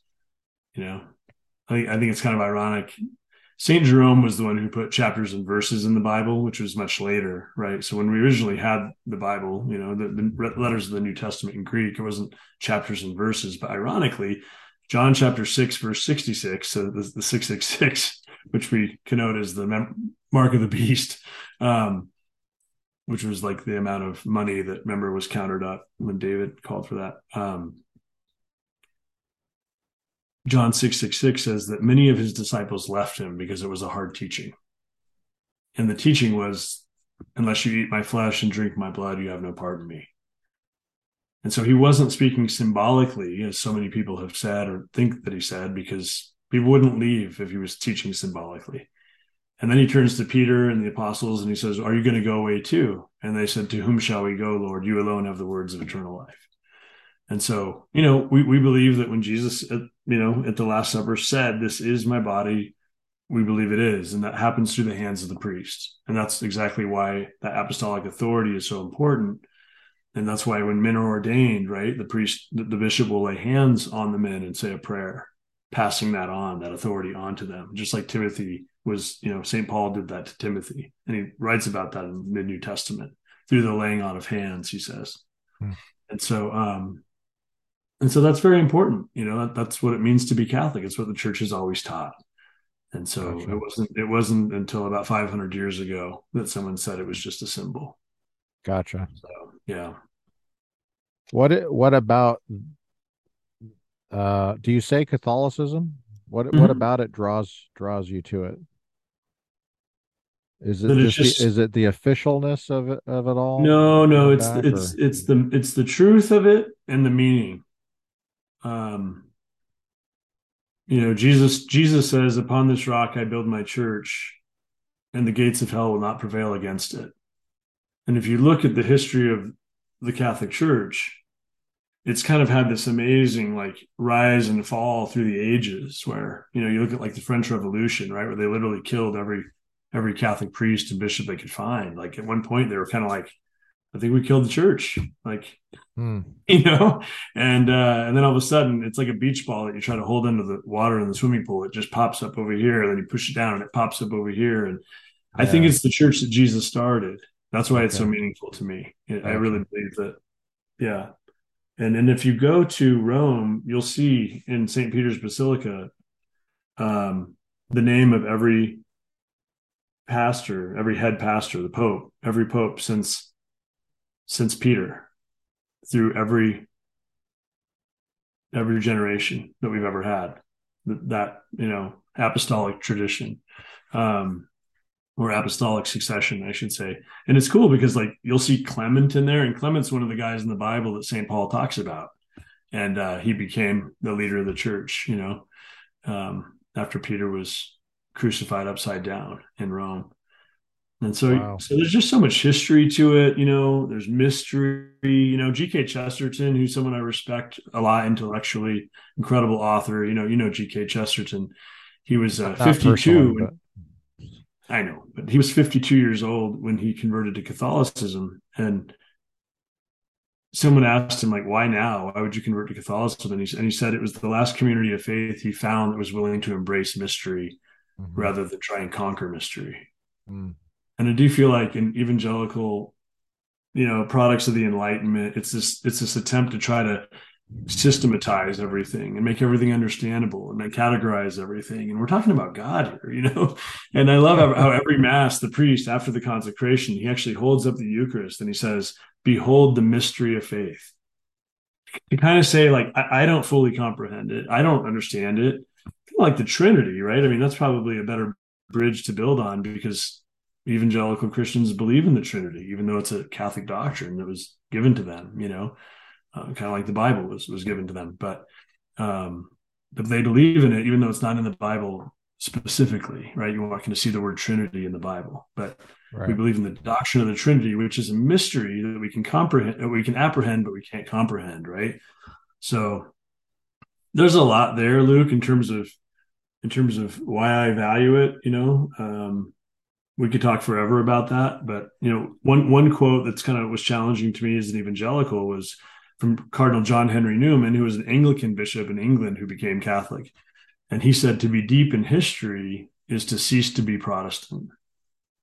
You know, and of course, he's the one who wrote, I think, the idea of a university um, and colleges and all of that. That was a whole product of, you know, that's why we have Newman centers. That's Cardinal John Henry Newman. Um, Yeah. but to be that, that line, to be deep in history is to cease to be Protestant, really struck me. And as someone really sincerely seeking the truth, like asking, keep asking, knocking, keep knocking, I kept following the speaker wire back. And while it went to the Reformation, I kept going. And the church got less splintered and fragmented and started to see that oneness, you know, and then you've got the, the schism in a thousand with the Eastern, you know, um, Orthodox Church and, and Roman Catholicism. But if you keep going back, it's it's it's one church, which ironically is what Jesus prayed for in John 17 that we would all be one, you know, in his high priestly prayer. I mean, that's and so I say to people sometimes, I say, wouldn't it be cool if just for once we could answer one of Jesus's prayers because he's answered so many of ours. Wouldn't it be cool if we as a church could come together and fall on our swords a little bit and fold up our tents and be one church? Yeah. You know, because if you were dropped in the first or second century and said, Where's the church? One thing you would have never heard was, Which one? Well, you I just want to go back to something you said because it's it's it's it's just it's something I want to press into a little bit. Um, and we can talk about your All business. Yeah, yeah, no, yeah, yeah. Yeah, when I was I've been hanging on for a few several minutes now wondering about this and I said, "Well, what was it about Catholicism that presses you in?" And and and I said, "Is it the officialness of it?" And you said, "No, it's truth and meaning." But then it seemed like the history part, which is so meaningful, Mm-hmm. just feels like it's a it makes it official for you and for Catholics. I think when, when you said, Is it the officialness of it? Like, did you mean like, like it's it's uh, you know Jesus started this. It's kind of like a, a franchise. Like this McDonald's goes all the way back to the McDonald's brothers. This is the official one, and so this is you know you can trace the history of it, and this is like the legitimate McDonald's oh, versus all the other fake McDonald or the other hamburger places or whatever. I don't know, but probably a bad analogy, but No, it's the it's the the reason why it's the, the reason why it's a challenging conversation is because there are millions of people who hate what they think the, the Catholic Church is. Oh, okay, So the the, the the whole the whole understanding of of people's perception or misperceptions, right? Yeah, yeah, totally. I thought that Catholics worship Mary. I thought they prayed to dead people. I thought that they I thought the t- talk rosary talk about that. Talk about. I thought the rosary was about Mary and not about Jesus, you know, and it's, it was in fact it completely revolves around the whole life of Jesus, you know, through the mysteries. It's Jesus's life. Um, Oh, so okay. so so so there were just so many misperceptions that I had about what the Catholic Church taught, and by God's Uh, grace, I had the opportunity to to to, to be really be kind of mentored or discipled or taken through what the Catholic Church actually teaches by Archbishop Charles Chaput, who is the Archbishop of Denver in 2005 is when I got got to do that. I met him. I was a pastor at the time when I met him here at Pathways in Denver, and you know he met me at Starbucks for three hours. And the well, first thing he hold on. said, This is the Archbishop that met you for three hours? yeah, Isn't that kind of a high post? very high post, yeah. Wow. And uh, but he was he's always been just he knows his his role. He you know is What was his name again? What was his name? Charles J. Chaput, C H A P U T. Looks like Chaput. Is he legit? Super legit. Oh my gosh. Yeah, he, he got transferred to Philly and uh, now he just recently retired. Oh, We were all we were all kind of bummed that he wasn't made a cardinal because he's just such a faithful, dynamic bishop. wow. So he met me at Starbucks for three hours. But what he said was, he said, Jeremy, I just want to lay out, I don't know what your perceptions are or what your issues with the Catholic Church are. Because he said, I knew you were raised Catholic, you know, you were sacramentalized. Um, obviously, something didn't connect. There was a drift. Mm-hmm. So I don't know what you think, but he said, if you're open to it, I'd like to lay out for you what the Catholic Church actually teaches. And I'd like to ask you for forgiveness for how we failed you in practice. Wow. The Archbishop said that. Yeah. Of Denver. Yes. does each city have an Archbishop? They have a bishop. Oh, Archbishop bishop. is depending on size. So if it's a lot, if it's a big area with a lot of different parishes, I think it's an archdiocese. If it's a oh. smaller area, it's just a diocese. So oh, okay. Um, that's just kind of the organizational structure. But so he showed a lot of a lot of humility in saying that, but he also was able to help me separate what church teaching from sinful practice that's existed since the time of Peter. Right. And oftentimes we as humans, of course, just you know, Shane Claiborne has a great line when he goes, "Oh, I'm not into it. Like church is full of hypocrites." And Shane Claiborne will say, "We always have room for one more." You know, it's not completely full. You know, meaning meaning that since the time of Peter, we've had human fingerprints all over this deposit of truth that we received. And so, you know, I joke with people and say, if you ever find the perfect church, don't join it because you'll ruin it. Right. Right. Because we're obviously, it's a joke, but we're obviously all filled with problems and sin and issues. Yeah.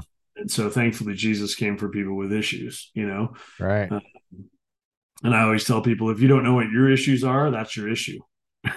but, but yeah, so, so he, he was able to separate church teaching from sinful practice. Hmm. And were you never, a, were you a Protestant during this conversation, or were you uh, even evangelical? Back? Evangelical. I've never been considered like consider myself like a reformed Protestant. You know. Oh, okay. Gotcha. You know, we use that word to say non-Catholic. I, I was evangelical. You know, um, is probably the best way to say it. Now I just say I'm evangelically Catholic. You know, I'm still an evangelist. I still share yeah. my faith a lot. I still think the world needs to hear the gospel. It's just it's just that Jesus had a church too. And I feel like we've kind of severed the head from the body in a lot mm-hmm. of ways. And that's why it's so splintered and all over the place. And there's been never been more division in the church than there is right now in 2022 um, in history. Uh, over 4,000 denominations right now in, in the, the Christian church. Um, which is heartbreaking when when our Lord in John 17 prayed that we would be one, right? So do you feel like people take those denominations seriously anymore, though? Because not really. Seems, it seems like people they're all splintering, dropping, right? They're yeah, they're splintering, the, right? Presbyterians have split. Whenever then, I see people drop the word Baptist, I, just to say community church, I was like, I don't know, it just bothers, kind of bothers me. I mean, yeah. it just it feels like uh, it's good to have an honesty about where you're coming from. Like if you sure. like martial arts and you're doing taekwondo but you don't want to call it taekwondo you call it just martial arts um, yeah yeah. I mean it's it's, like, like, kind of like different tribes is how i would refer yeah. to it you know?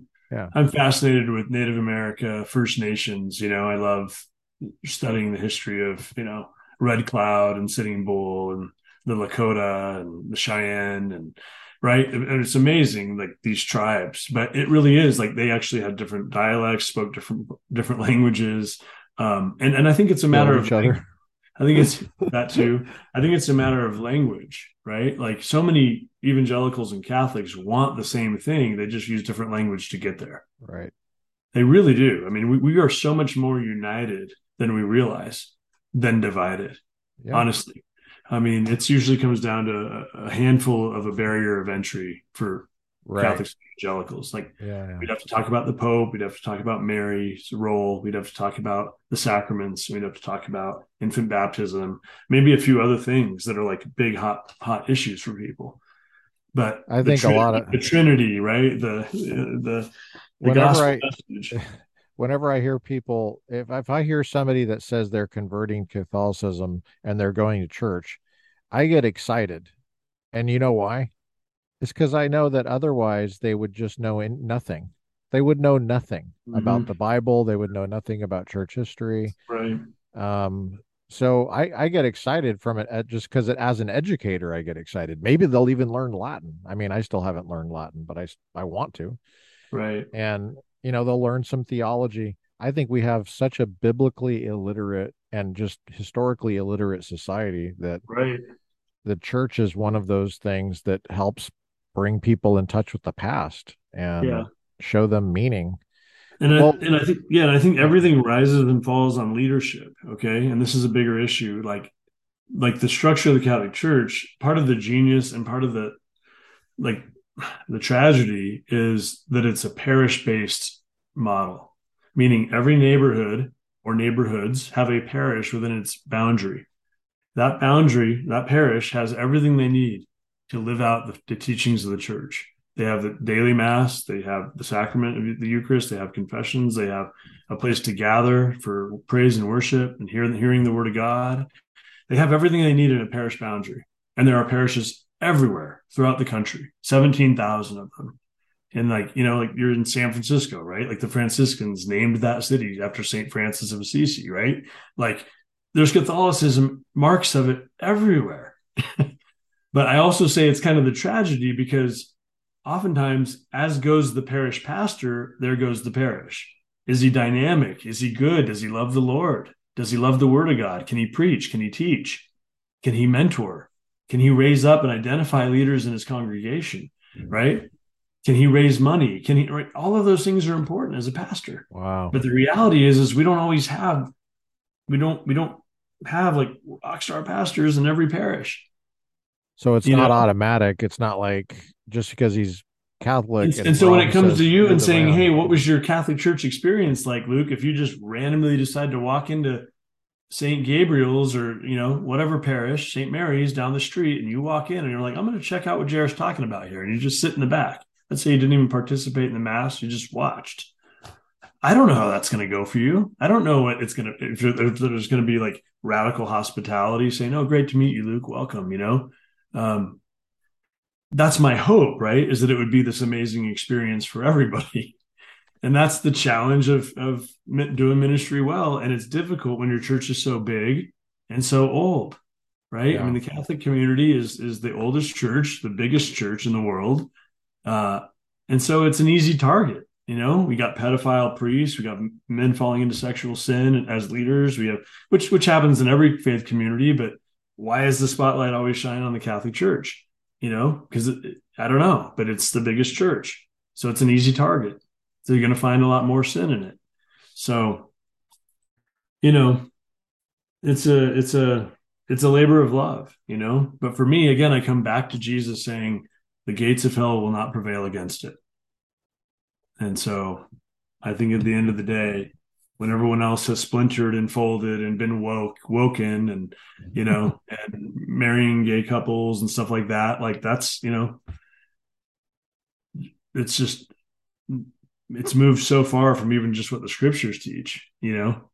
Um at some at the end of the day who says even like, who homo- the- those uh, even the homosexuals can't keep up with it because as soon as they they uh they get one of the goals then it's all of a sudden the the the goal line change and it's like oh no we don't know what a man is anymore. Right i don't know how you uh, how how can you be homosexual which means same sex if you don't know what what the what the man is what, what Right. is that how can you be attracted to the same gender so so don't we've, we've never is. we, we've never needed like a clarion like clear call like authority more than right now you know and and unfortunately like as a catholic like i love i love pope francis as a person but he he's a loose cannon as a as a universal pastor of the catholic church because you never know what he's going to say and he's argentinian he's from argentina. The culture is different there. The way he says things off the cuff are taken out of context sometimes. But my point is is that we need you know we have the authority. I don't i don't know if it's being exercised as well as it could be but people people are looking i believe are looking for for that. Because at the end of the day who has the final say you know? Can you can you marry gay couples or can't you?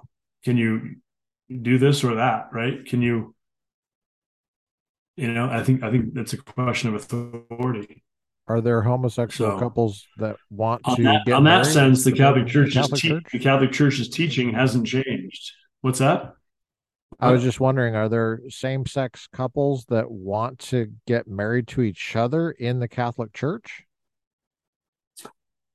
Because I I know that they so. can go I mean, down I'm the sure I'm sure there are. I'm sure there are, but that, that that's not happening because okay. because because that's not what the church teaches, and everybody knows that. And you know, in, in the Catholic community. hmm So there are there are quote unquote Catholics, you know, that like Nancy Pelosi, or you know, they're they're, they're Catholic in name. That if you know, um, but in my opinion, you know, they don't they're not standing with the church in matters of faith and morals. So you know, Joe Biden is a Catholic, okay, but he doesn't stand in union with the church that he says he's a part of. He doesn't. He's he's not standing, you know, in unity with the church when it comes to abortion, when it comes to, to gay marriage, when it comes to these things. And, and he'll say, personally, I'm pro-life, but publicly, I'm right. And it's just it's just such you know, it's it's yeah. duplicity. Hmm. I've never heard of those those poli are they politicians you just mentioned? I'm mm-hmm. gonna look them up. Right. And that's why Archbishop Cordileone in San Francisco actually refuses to give Nancy Pelosi communion.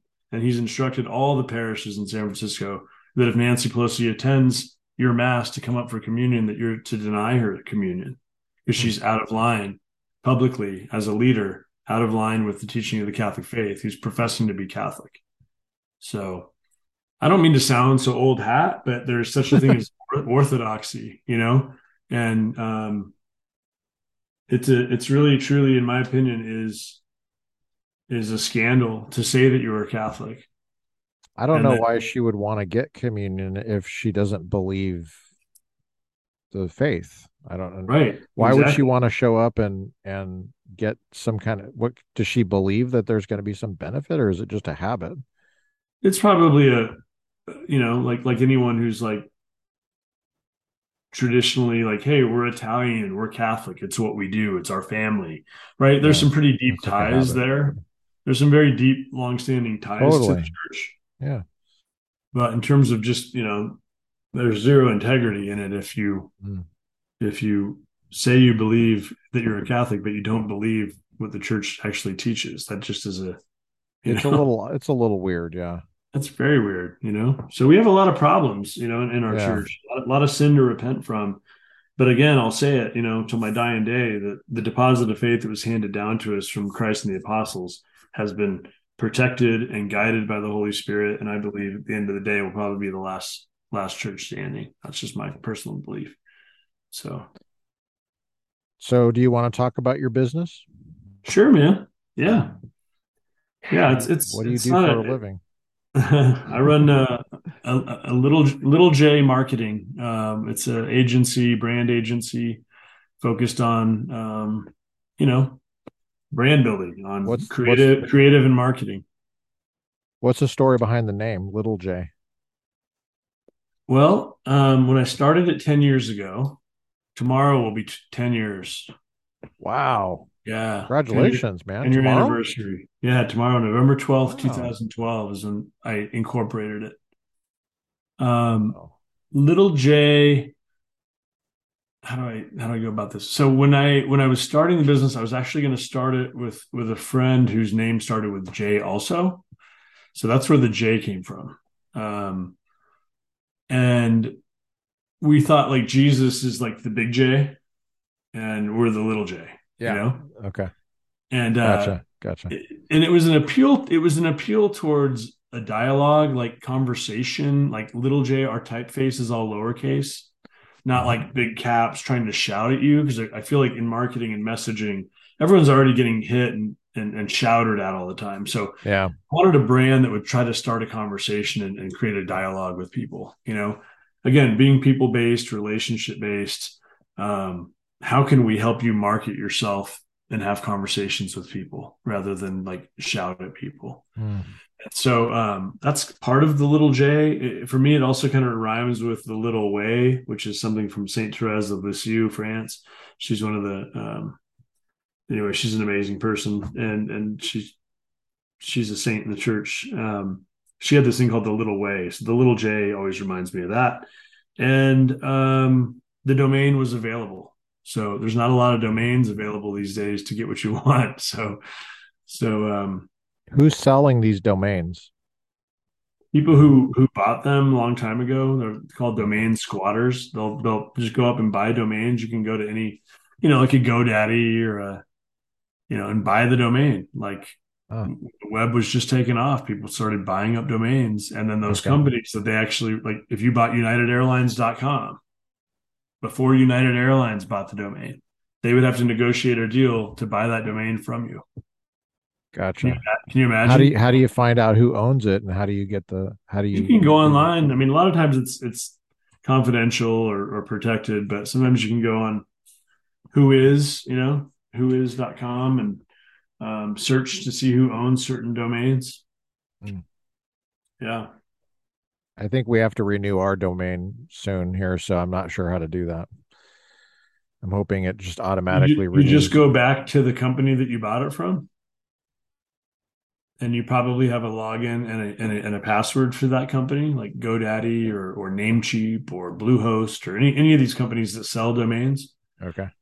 And then you you contact them. Like I could find out who who your registrar is, your domain registrar, and then you just contact them and if you don't have the username and password you say i forgot it or i lost it and they'll help you reset it. That happens verify, a lot. verify your identity and then say i want to make sure that i'm up for renewal or auto renewal how much does it cost? And if it's if, it's more than like 20 15 to 20 dollars a year then switch your domain you can transfer your domain to a different registrar. Because you actually own that if you're paying for it. Mm. yeah it's like digital real estate you own that little postage stamp like republicanprofessor.com yeah. You know? Okay. And, and you don't you're not always stuck with that domain registrar. If they're going to try to up the price on you and you can get it for you know less you can you can transfer it. Gotcha. Usually not too expensive though for domain. You should probably just buy it for like five years because if you do it for longer the price comes down even more. It's a bit of a volume discount. Mm-hmm. so if you say five, okay, we'll we'll talk about that. we'll talk yeah. about that. Make sure we're squared away. I think it was in February that we we got it. So I'll I'll t- I'll take a look, see what we got there. Um, make sure we're squared away on that. So you, how did you get? it? How did you figure out? You don't seem like a a web guy. Like I don't, I never pe- pegged you as like a computer guy. Yeah, I'm not a web guy. So, so there's a difference between IT and marketing, right? Yeah. There's certainly overlap, if you're going to be like a digital marketing agency i don't i don't we're not branded as a digital marketing agency we're just an agency that does okay. digital marketing and traditional marketing. So we do a lot of like press releases and we can do radio spots we do video production we do print collateral right? But a lot of the lion's share of our work is digital because that's just how people work today. Um, social media this is what i mean by digital marketing. Social media email marketing, right? Designing and, and building emails and sending them out to people's lists, creating web pages, landing pages for campaigns, you know. Um, yeah. So it's it's really marketing and communications, you know, and a big part of that is is strategy. You know, it's not always just tactical execution of creative work and, and then casting that out. It's talking at a higher level of like, what's your brand strategy? How are we going to build brand equity for you? You know what is your promise as a company? Uh, what are you promising your your prospects and your customers? And are you delivering against that promise? Because that's how you build brand equity over time you know? Um so it's a it's a whole i mean you could get a master's degree in this stuff you know? There's a there's a lot of classes out there on how to build brand equity what is a brand you know?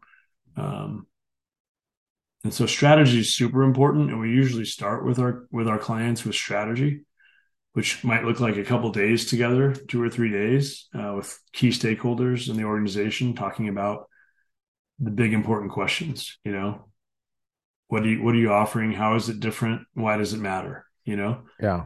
Let's look at your messaging. What messages are you are you sending out? What are your benefits? Not just your features, but how are people going to benefit from your product or service? And helping them craft those messages succinctly. You know, wordsmith that and then and then showcase it and feature it on a beautifully designed website. You know, a lot of companies that started in in the 80s or 90s and they're they're due for like rebranding. You've heard that word, right? Like yeah, like the brand has grown tired. It needs a refresh, you Mm. know? Um, but how do you, how do you become a Target rather than a Kmart, right? Remember Kmart's? Yeah. It's the difference between having a charismatic brand or a static brand. You know, Coca Cola would be a, a charismatic brand. Shasta Cola was a static brand, right? Um, charismatic brands are like Disney and Apple and McDonald's and Sony and Nike and right. Um, they all have an equivalent static brand that you could list over here. And K- so, what what was what was static about Kmart? um, that's a good question, but Target Target did something with their brand, you know, even even in their logo, you know, the red Target, the color palette. Okay. Um, like I feel like they've they've entrenched themselves in my heart's in my wife's heart and mind because Mhm. she loves Target, you know. And and so it's all about how do you go about building building your brand and, and a big Yeah. part of that is consistency consistency consistently delivering right against your brand promise Gotcha. so take starbucks for example every starbucks you walk into you're going to have a very similar experience you'll hear the coffee grinders you'll smell the coffee that's all by design the same kind of couches the same kind of you know look and feel you'll hear music Right. We'll be re- wearing red aprons this Christmas at everyone, you know, Yeah. Gre- green throughout the year. And they actually call it Christmas, unlike Peet's Coffee. They call it a holiday. Yep. They call it holiday blend. That's what I And- like about Starbucks is they call it a Christmas blend. Nice. Even though they have a total pagan symbol. they have- right. at least they Which, have the come- holiday. which right. comes from Christ's mass. Right. Not the symbol, but the name. I know, I know, but again, back to the root meaning, right? Right. Totally. Talking about mass. Yeah. yeah. Um, um, Although I think Peet's has better coffee. yes, I agree. We have one one Peet's close by here, which is awesome. Mm. Um, but it's that it's that idea of consistently delivering. That's how you that's how you gain traction, right? You you continue to deliver the same experience, and that's what McDonald's has done so well with their franchises. I mean, uh, uh, I, I'm a, I'm a sucker for number nine two cheeseburger meal. I love the two cheeseburger meal.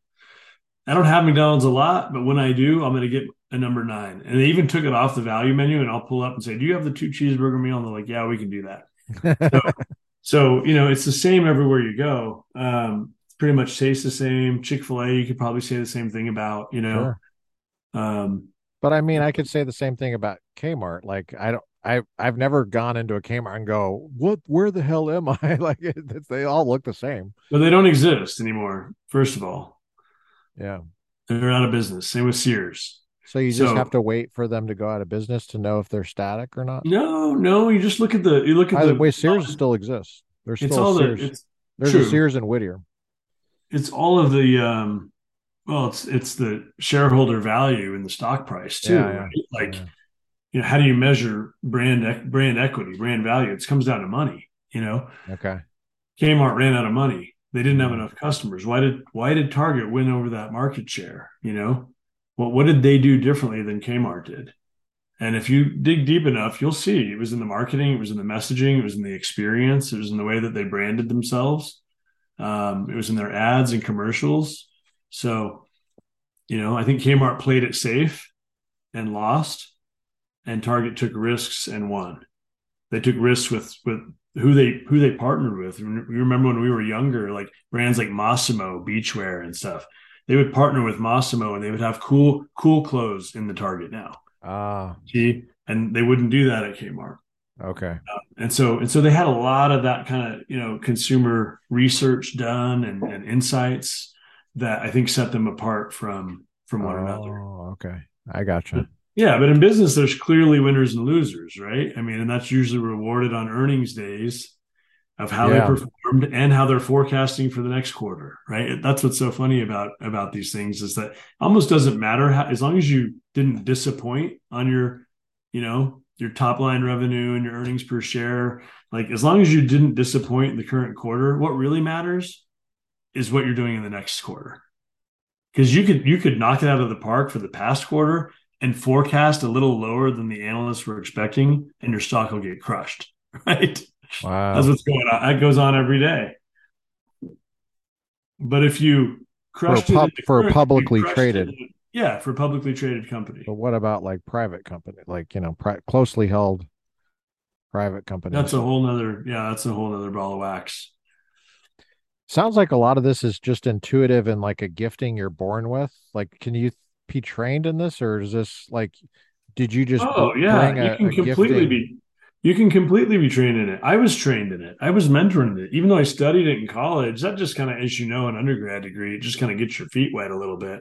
Yeah, It's not real world experience. no. I, I didn't really learn anything about marketing and communications until I was I was working at Focus, which is the Fellowship of Catholic University Students, and they had put me in like a public relations role because they thought I would be good, like a good face for the organization, you know. Um, having been evangelical and then and then knowing why I was Catholic now, and then there's this young ministry that's very much like Campus Crusade for Christ, but it's Yeah, Catholic, right? It's evangelically Catholic, so it's not just the gospel; it's just the gospel and the church. Um, and so I felt, you know, drawn to it as soon as I came back into the Catholic Church in 2006. So that was 17 years ago and there was a mentor I had there named Mark Collar, and Mark had just retired from Procter and Gamble, I think at like 51. they have a good retirement program. He's that. very, very, very uh, talented and gifted man, and was real successful at P&G. He's lived in Cincinnati, where they're headquartered, and he started coming to Denver and coming out to, to the Focus headquarters, and then I met him and we kind of hit it off. And he said, Hey, I want to just take you under my wing and teach you everything I know about about brand and brand building and marketing. And I said, Yeah, I'd love to learn. So I got, you know, a great uh I had a great mentor in him, a lot of hands-on training, um, hired a great team, had some really talented people that I learned from, designers and different things like that, you know. Um, and so you go down, it, was something that was totally learned. You know, it was kind of like me finding my lane. Since I couldn't be in ministry as a pastor anymore, being a Catholic and not feeling called to the priesthood, I started to find my lane in marketing and communications. And so I, you know, I had some success there. Um, branded a couple of cool things. You know, one is one is called Seek. It's a conference for college students and I came up with the name. It's called Seek, and now there's like twenty thousand or more college students attending that from around the country, from Harvard to Cal Berkeley, and uh, Focus has a presence at Cal Berkeley, believe it or not. Um, everywhere needs Christ. They need to see the faith lived out, and these missionaries live it out. They Wow. live it out every day on campuses. I think they're on like 150 campuses now, maybe 160. They have they have like 800 or 900 missionaries full time, Catholic missionaries, all in their 20s. Um, and this was something I got to be a part of and kind of get going. You know, it, it existed. Don't get me wrong; I wasn't one of the founders, but Right. I think there were like 30 or 40 campuses when I joined, and now there's 160. To what extent does the marketing is that that's what takes credit for getting people in the door and not the spirituality? I would say not very much. I would say the credit I, I, for the Seek conference, maybe like the conference, which is one of the huge feeders for people that are Yeah. like new to focus or want to know what it's about. They'll come to a conference, and it's really no different than a huge evangelical. I mean, we've got Matt Maher on stage. We've had Third Day come and play on stage. We've great speakers. You know. Breakout sessions. You know, it's just really it's a time to come and see how many people are trying to live their faith. That you're not a lone ranger because there's a lot of solid Catholics out there hmm um, that feel like they're a lone ranger on their campus. Like, gosh, am I the only one really trying to follow the Lord and Right. do the Right. right thing and not just sleep around and party and Yeah. and so and so focus is you know and, and the Seek conference especially brings together when you're bringing like 20 25,000 college students from across the country Wow. it's a huge shot in the arm to be like look at all these people praising God I'm not alone you Mhm. know Yeah. and so so that was one of my I would say one of like my big wins and, and a big strategic move for Focus. Um, it used to be called the Focus National Conference, and then I came up with Seek and branded it that. And and the tagline was "What moves you."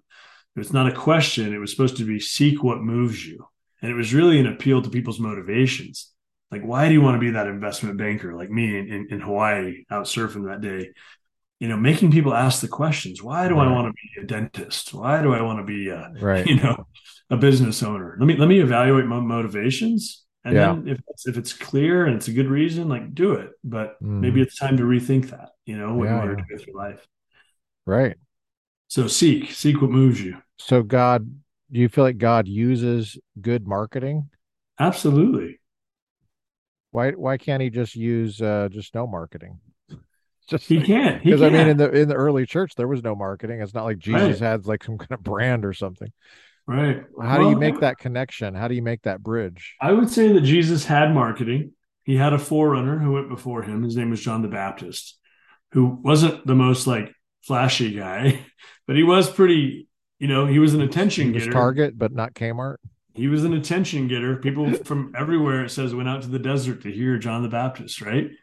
And he would proclaim the coming of the Lord. And you know that. So he did have a forerunner. He had a messenger sent before him, He went out of business. He got beheaded. So in that sense, he was right? Kmart.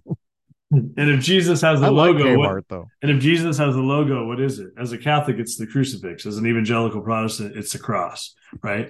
I mean, that really is Yeah. the the mark of a Christian is the cross. And the only reason we have the corpus, the body still on the cross, is because we believe it's a call that suffering is part of the journey, that the road to salvation is paved with suffering. And I think that you guys are, are missing out a little bit when it's just really cleaned up cross of like, let's remember that he went there. No, he actually calls us to the cross with him. You know, he says, anyone who desires to come after me must pick up his cross and follow me. So, you know, 10 of the 12 disciples were, were killed for their faith. They were all martyred. You know, it was, it was Yeah. not like a clean thing. It wasn't like, oh, but you get to get off. I know the plans I have for you, says the Lord. I'm going to prosper you. And, you know, it's not, not, it wasn't a health and wealth gospel. Mhm. So anyway, yeah, the logo would be the cross, which is uh you know, we're not trying to win friends and influence people here with that. So you think that the cross was appealing to the people in the earliest centuries who were under persecution? I don't know, man. I think I think I think the people in the earlier centuries were given the true were given that true gospel of like it's a call the to be resurrection would be to be a sign of contradiction to the to the world. yeah. And and yes, there's resurrection hope, but oftentimes that's through suffering, Mhm. you know. And um Right. There's there's a whole theology It's built it's around hard to it's hard to understand how that gets people in the door though. I mean it I think, I think suffering is because I think suffering is universal, yeah, okay. and I think you know you know Saint Augustine has a great quote. He says, "God made one son on this earth without sin, but not one without suffering." Mm, And I think that we can all relate to having a, a you know someone in the family who's addicted to something, or someone who's committed suicide, or someone who's depressed and on meds for anxiety, or um, suffering a financial loss, or having lost a job, and you know, yeah. we all know people that are going through hard times and suffering, and we're all suffering in our own way. Whether whether that was done, you know, through your own decisions or, or through Right. someone else, and you had no control, right? How many people do you know that were sexually abused? I know a lot. Um, you know, and Yeah. so we all have these this trauma in our life, right? It's Yeah. all part of our human experience. Right. That's what I think is appealing about the cross. I think that's very appealing. Just that we that we we present a gospel that says, you know, I love that verse that says he was like us in all ways. Right? He can sympathize with our weaknesses. You know, Yeah. he was like us in all ways except for sin, but he can sympathize with us in our weakness. Like Jesus knew brokenness. Jesus wept. Jesus, like, you know what I mean? Yeah. I don't know. There's something about his humanity that really is appealing. That he's that he's with us. Like that whole we're coming up on Advent and Christmas, right? So it's like Emmanuel. You know, we always sing those some of those songs, and Emmanuel means God with us. And I kind of feel like the the rah rah rah, you know, sometimes it comes from the evangelical corners is God is for me. If God is for me, who can be against me? hmm God's for me. And I'm like, you know what? Yeah, he's for you, but I think more importantly, he's with you through all your shit. Mm. You know, good, bad, and ugly, like he's with you. I think that's more important to me than him being for me. You know, that's just me. Um,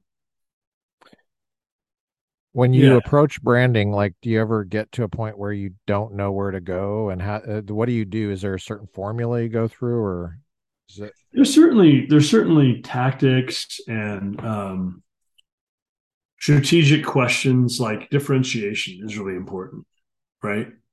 Like whatever you're marketing, you have an audience, right? You have a, a body of prospects that you're trying to get in front of and reach. And all things considered equal, with you next to someone else on the shelf, why should they choose you? And that really comes down to differentiation. How are you different? Right? How are you reaching out and grabbing their attention? Um, and and you see this today lived out in lots of different ways. Like sonic branding is kind of a new thing. That's like an audible brand. So like when you, my YouTube TV starts, it's like, you know, it has a noise to it.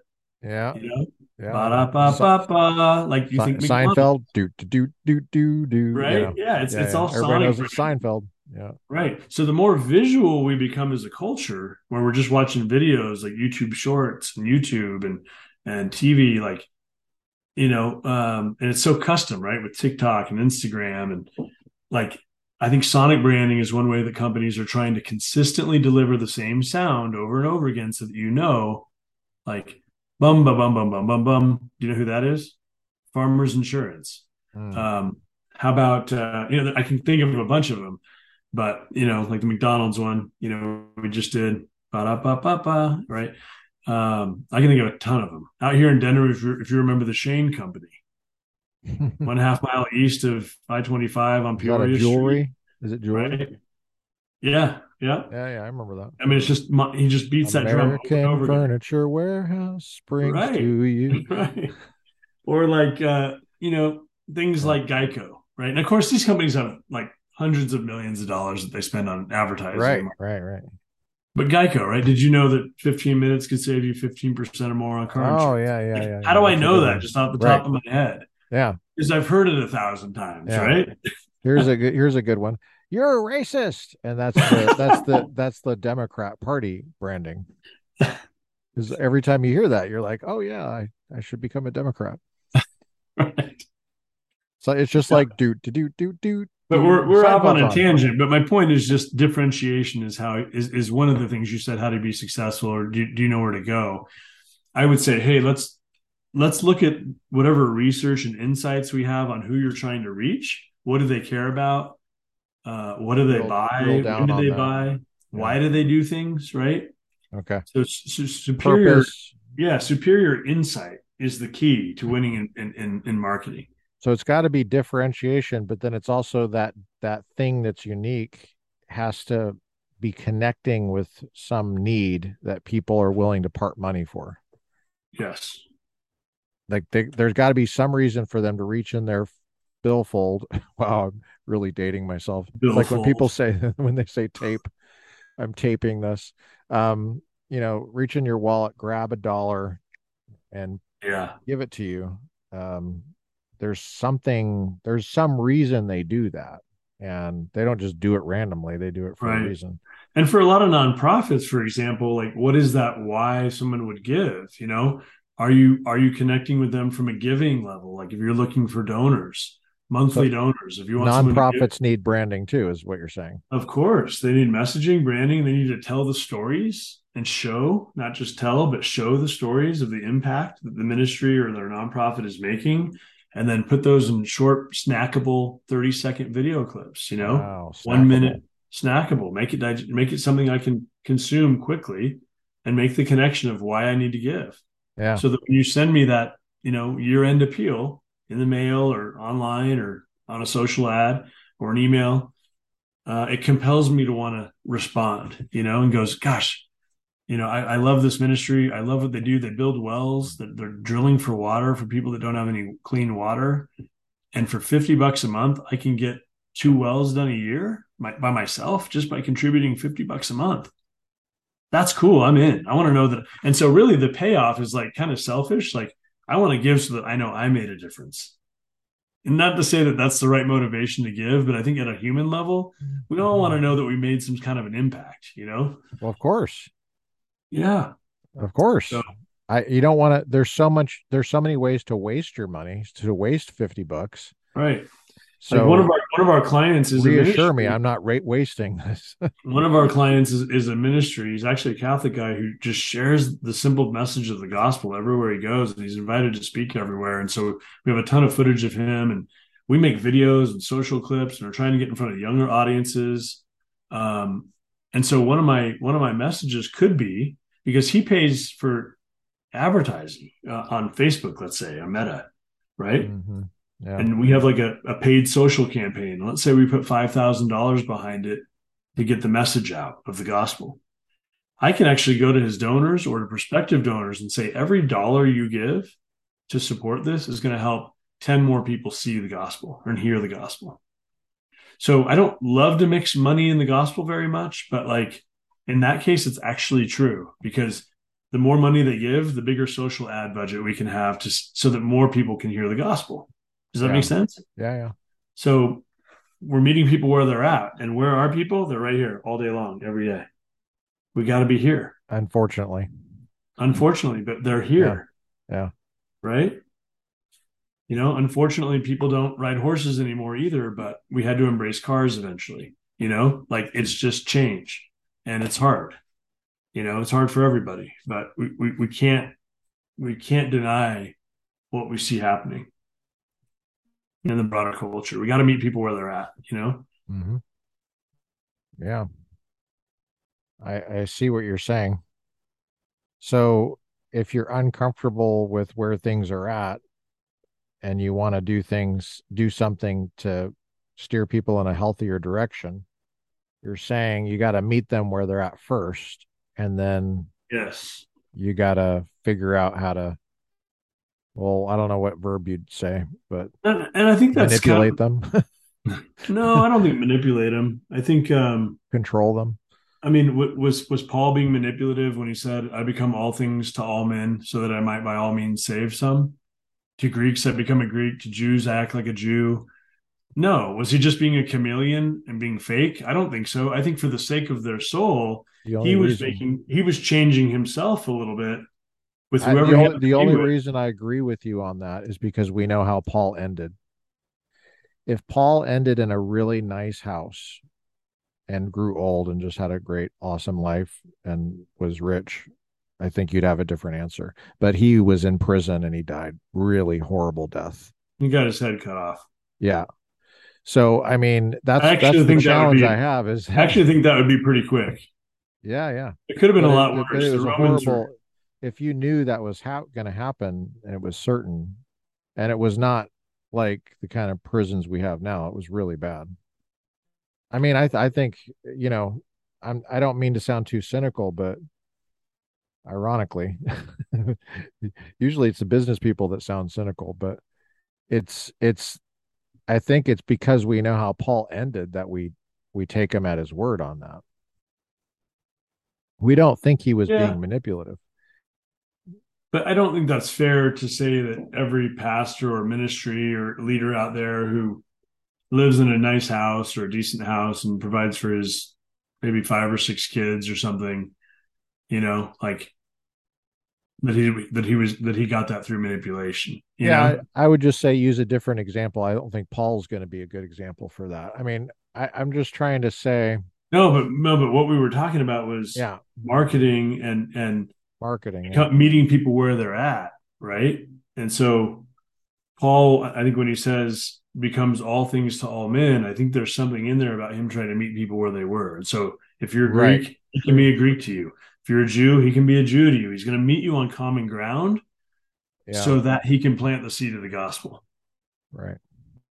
You know what I mean? Like he's going to build a relationship first to some degree, and then he's going to share the gospel with you. Right, right, right, right. He you definitely know, did and, that- that. and that's where I was going with that is on the phones, right? Like give them content. Like if we know kids are on TikTok all day, like this is something I'm going going on with one of my clients is like I'm saying you got to be on TikTok.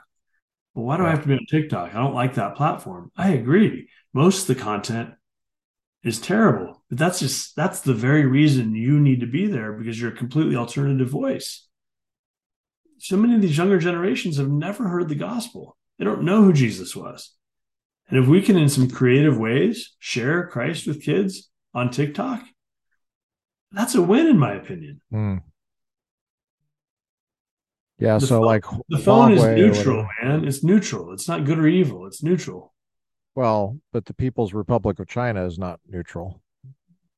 and they have their hands deeply into 5G and and Huawei and TikTok and I agree. That's my my concern is that these these companies I mean the the type of surveillance capabilities that exist are not accidental, they're on purpose.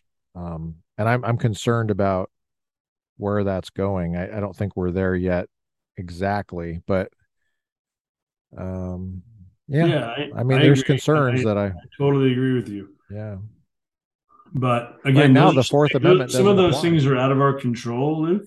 Sure. You know, some of them.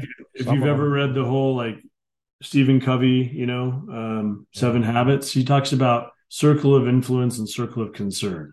Right. Of course, I'm concerned that China's so deep into that and manipulating, yeah. controlling the message and figuring out what you buy, when you buy it, why you buy it, right? It's all about insights and research. Yeah. That's what it is. I mean, it's just trying to figure out how people behave. Yeah. And and I'm concerned about that, but I don't have any influence to change that. Yeah. I do have influence to change getting some of my Christian clients on TikTok to be sharing the gospel with the audience in sure. a creative way. So I want to invest my the the limited time and energy I have into that for not into, my, not into my circle of concern that I have zero influence over and can't yeah. change the outcome of. Right, right. You know. Sometimes I wonder though, like how much influence we really have, and I sometimes I wonder if we have more than we think, and because we just go along to get along, and that's a choice we're making, right? Um, it's hard to it's hard it's hard to have a conversation like this because it seems like there's so many different things going on at the same time. We're talking about like marketing, nonprofit versus profit. That's all right. That's all right. Um, I know that YouTube, for example, um, they just took down one of one of the videos just really? a couple one days of your ago. videos. Yeah, yeah, cool. right before an election too, and it was a congressional candidate. They have a bra- they're very brazen um, and I I don't know how much of it is even conscious. I don't know if it's somebody complained or whatever, but the lady was uh, I can't even say now. See, this is the censorship. I can't even say on here what they said we did because then it would be picked up and this would be removed. So we can't even talk about why they remove why they say they remove things. It's that kind of thing I really worry about. It's what people don't see. But I don't think that applies to your TikTok example with the gospel. Um, but I guess I would just worry about someone who is relying too much on TikTok for like marketing, because if that if there was a problem with that, then your whole company might be right. Yeah, no, and, and in this particular example that I'm thinking of, it's just for outreach. It's just, right, just for pure outreach. So it's pure outreach. I mean, why not? The, just do it. Yeah, totally you know? get it. And, yeah. and I do see that, and, and I think I get that from St. Paul because you know I was in Athens, Greece, and I actually went down to where he preached. Yeah. I was at, standing on Mars Hill. Yeah. And it was the coolest thing because you know, he he took note of the culture and all the all the idols and all the gods, you know. But instead right. of like just railing against it all, he said, I saw one that said to an unknown God. Yeah. And now I'm here to tell you who that is. Right. So he took yeah. the culture and yeah. he and then he used it as a way to get the gospel out. I gotcha. And I think that in a, in our day and age, we have the same opportunities if we train our brains to look for them. We have the exact same opportunities that Paul had. How do we get trained in that? How do we? It starts with changing changing um, your mind, your mindset. I believe your mind can totally change, and and I hmm. think that you can form new neural pathways in your brain. Actually, your brain is is moldable. It's it's amazing. Um, your brain creates new brain cells every single day. Um, and so, um, yeah, I think that, you know. So, all the pot smokers out there, be, you know, just remember what he said. You could get more brain cells. they, so, they're not all dead. So, I would say, like, you're gonna, you know, the, the adage that you're going to find whatever you're looking for is, is the truth. So if you're looking for problems in your marriage and you train your mindset to look for problems in your marriage, guess what? You're just going to see the problems in your marriage. If you're looking for the blessings in your marriage and the good things about your spouse and you train yourself to see look start looking for good things you'll actually start to see new good things that you didn't see before. And here's a good example of that for anyone who's listening out there. Look for opportunities in other if you've ever had your heart set on a certain car like when i was a kid i really wanted a truck. I wanted a toyota truck like marty mcfly had at the end of back to the future. He had a black toyota Tacoma and a hot girlfriend. And I was like, man, I want to I want to wake up someday and have that experience where I go out in the garage and there's this shiny black t- Tacoma that's all yours. Yeah. Well, when I had that epiphany, even as a young kid, I saw Toyota Tacomas everywhere. Uh. And they were already there before. I just wasn't noticing them because I wasn't looking for them. Yeah. And that happens today. I mean, if you if you say, "Hey, I really want a 4Runner," and you'll just see 4Runners on every corner, and they were already there, but now you're starting to look for them. So that's my point. How do we? You ask the question, how do we train ourselves? You you, you just slowly start to, you know, cut out the noise and focus on a few things that you're looking for. And for me, as a Christian, like I'm looking for opportunities to share my faith. And then you're going to start being blown away by how many opportunities you have. And, and and that's advice too for for like marriage right? Like i could choose to focus on the bad or the good. I'm going to just choose the good. That's part of being made in the image and likeness of god. It's it's our volitional will. It's a choice. You know jesus says one you know let it be according to your faith so often right? I, I love the old adage that says one man says he can another says he can't. Which one's right? They both are. Hmm. Proverbs Proverbs says, "So as a man thinketh in his heart, so is he." And that's to some extent up to you. Yeah. Wow. As a creature made in the image and likeness of God with volitional will and creative power and energy to to take dominion over the earth and subdue it beneath your feet. Like I don't mean to overstep, but like we're not you know, because we're small. But he put you at the center of all this. Hmm. It's hard for me to do. Um, I mean, I, I believe what you're saying. I, I, it's a hard, it's hard for me to take in because right. I, I am, I can be kind of my default can be pessimistic right. and sad, yeah. and uh, yeah.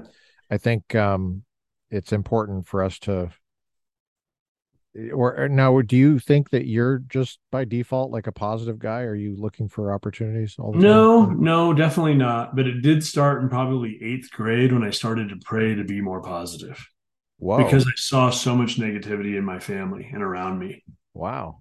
So much brokenness. I don't have a single marriage. My dad has five brothers and my mom had four sisters and a brother and not one of the marriages survived. Wow. Not one. Wow and I just felt like it was a grace early on in my age where God said, You really need to pray for a different spirit. Because I have that same generational propensity to be negative at times. And I have prayed, you know, deliverance prayers over myself of breaking free from that bondage of even generational stuff over my family in Jesus' name, you know, and in its in its mindset. I mean, it really is like you have to start to believe that because if you don't believe you have any power, you, you'll never exert it. And you know, I don't see myself as like a motivational speaker kind of guy, but that's when I get the most excited when I start talking about not settling for less than God's best in your life. Like truly. Like what would it look like for you to live up to your full potential in God? You know, and I love the quote that says, your your life is God's gift to you, Luke, but who you become is your gift back to God. That you have some say in who we become. Mm. And I do feel the Lord often saying, let it be according to your faith. I mean, he says that so often, right? The hemorrhaging woman touches him, you know, touches him, and he says, I felt power come out of me. Very like he's shocked. And everybody else was touching him. And you know, he had his disciples around him, like a large crowd, like bodyguards almost. But she touched the hem of his garment and he stops and he says, Somebody touched me. I Yeah. felt power come out of me. And he Yeah. turns Yeah. and he says, Go your way, daughter. Your faith has made you well. Right. Not That's I made you well, but he says, Your faith made you well. And the centurion, right? I mean, I don't I'll get off my pulpit here in a second, dude, but like the centurion who says, Don't even come into my house, just say the word and my servant will be healed. Jesus Right. says, I never even found such great faith even in Israel. You can kind of just imagine Jesus's floor, jaw on the floor, kind of. Mhm. And he's it says he was amazed by his great faith. Mhm. And that and that that very minute his servant was healed. At that same Yeah. hour. Yeah. So we got to operate in that zone, man. And it's so hard when you don't think things are going to change, or my family's always been the same way, or I've never made money before. How can I start now? Or whatever the lies are. Those are the mountains that Jesus said, if you say, I command you to go into the sea, those are the mountains that you need to command to go into the sea. And they will, if you ask in faith. But the reason we don't do that is because we're so afraid of being disappointed again. Mm. The reason we don't pray with expectation anymore is because we did before and God didn't answer. So we Right. don't, know, we don't know anymore what we can expect from him. Yeah. And so therefore we lower our expectations. We don't want to be disappointed. Right we don't pray any bold prayers. Right. We wanna don't reach out God- to we try want to save God. We want to save God face from not delivering. We don't reach out and touch the garment anymore. Nope. That's one of my favorite passages from Mark 5. Oh, isn't that awesome? Anyway, so that's kind of my message, man. Like if I if I speak or preach anywhere, that's usually my message is that you can change. It's not too late. Your family can change, your financial status can change, your living situation can change, your physical body can change. I don't care what rut you find yourself in right now, you can be in a different place. 6 months, 12 months, 18 months, 24 months from now in a completely different place. Without getting divorced, without having to sell your soul, you can. But it has to start with you saying, I can, Hmm. which is sometimes the hardest thing for people to say. I can do this. We can do this. I'm going to start. And I'm going to start here with my mindset, changing that, changing the record that's been playing for years and decades of saying, you can't. It's always going to be this way. That's what we need to change. Stop the record. And I'm dating myself because I do have a turntable back here. But that's cool. That's a cool dating. yep. Yeah. But like, change the record, man. Change the, change the message.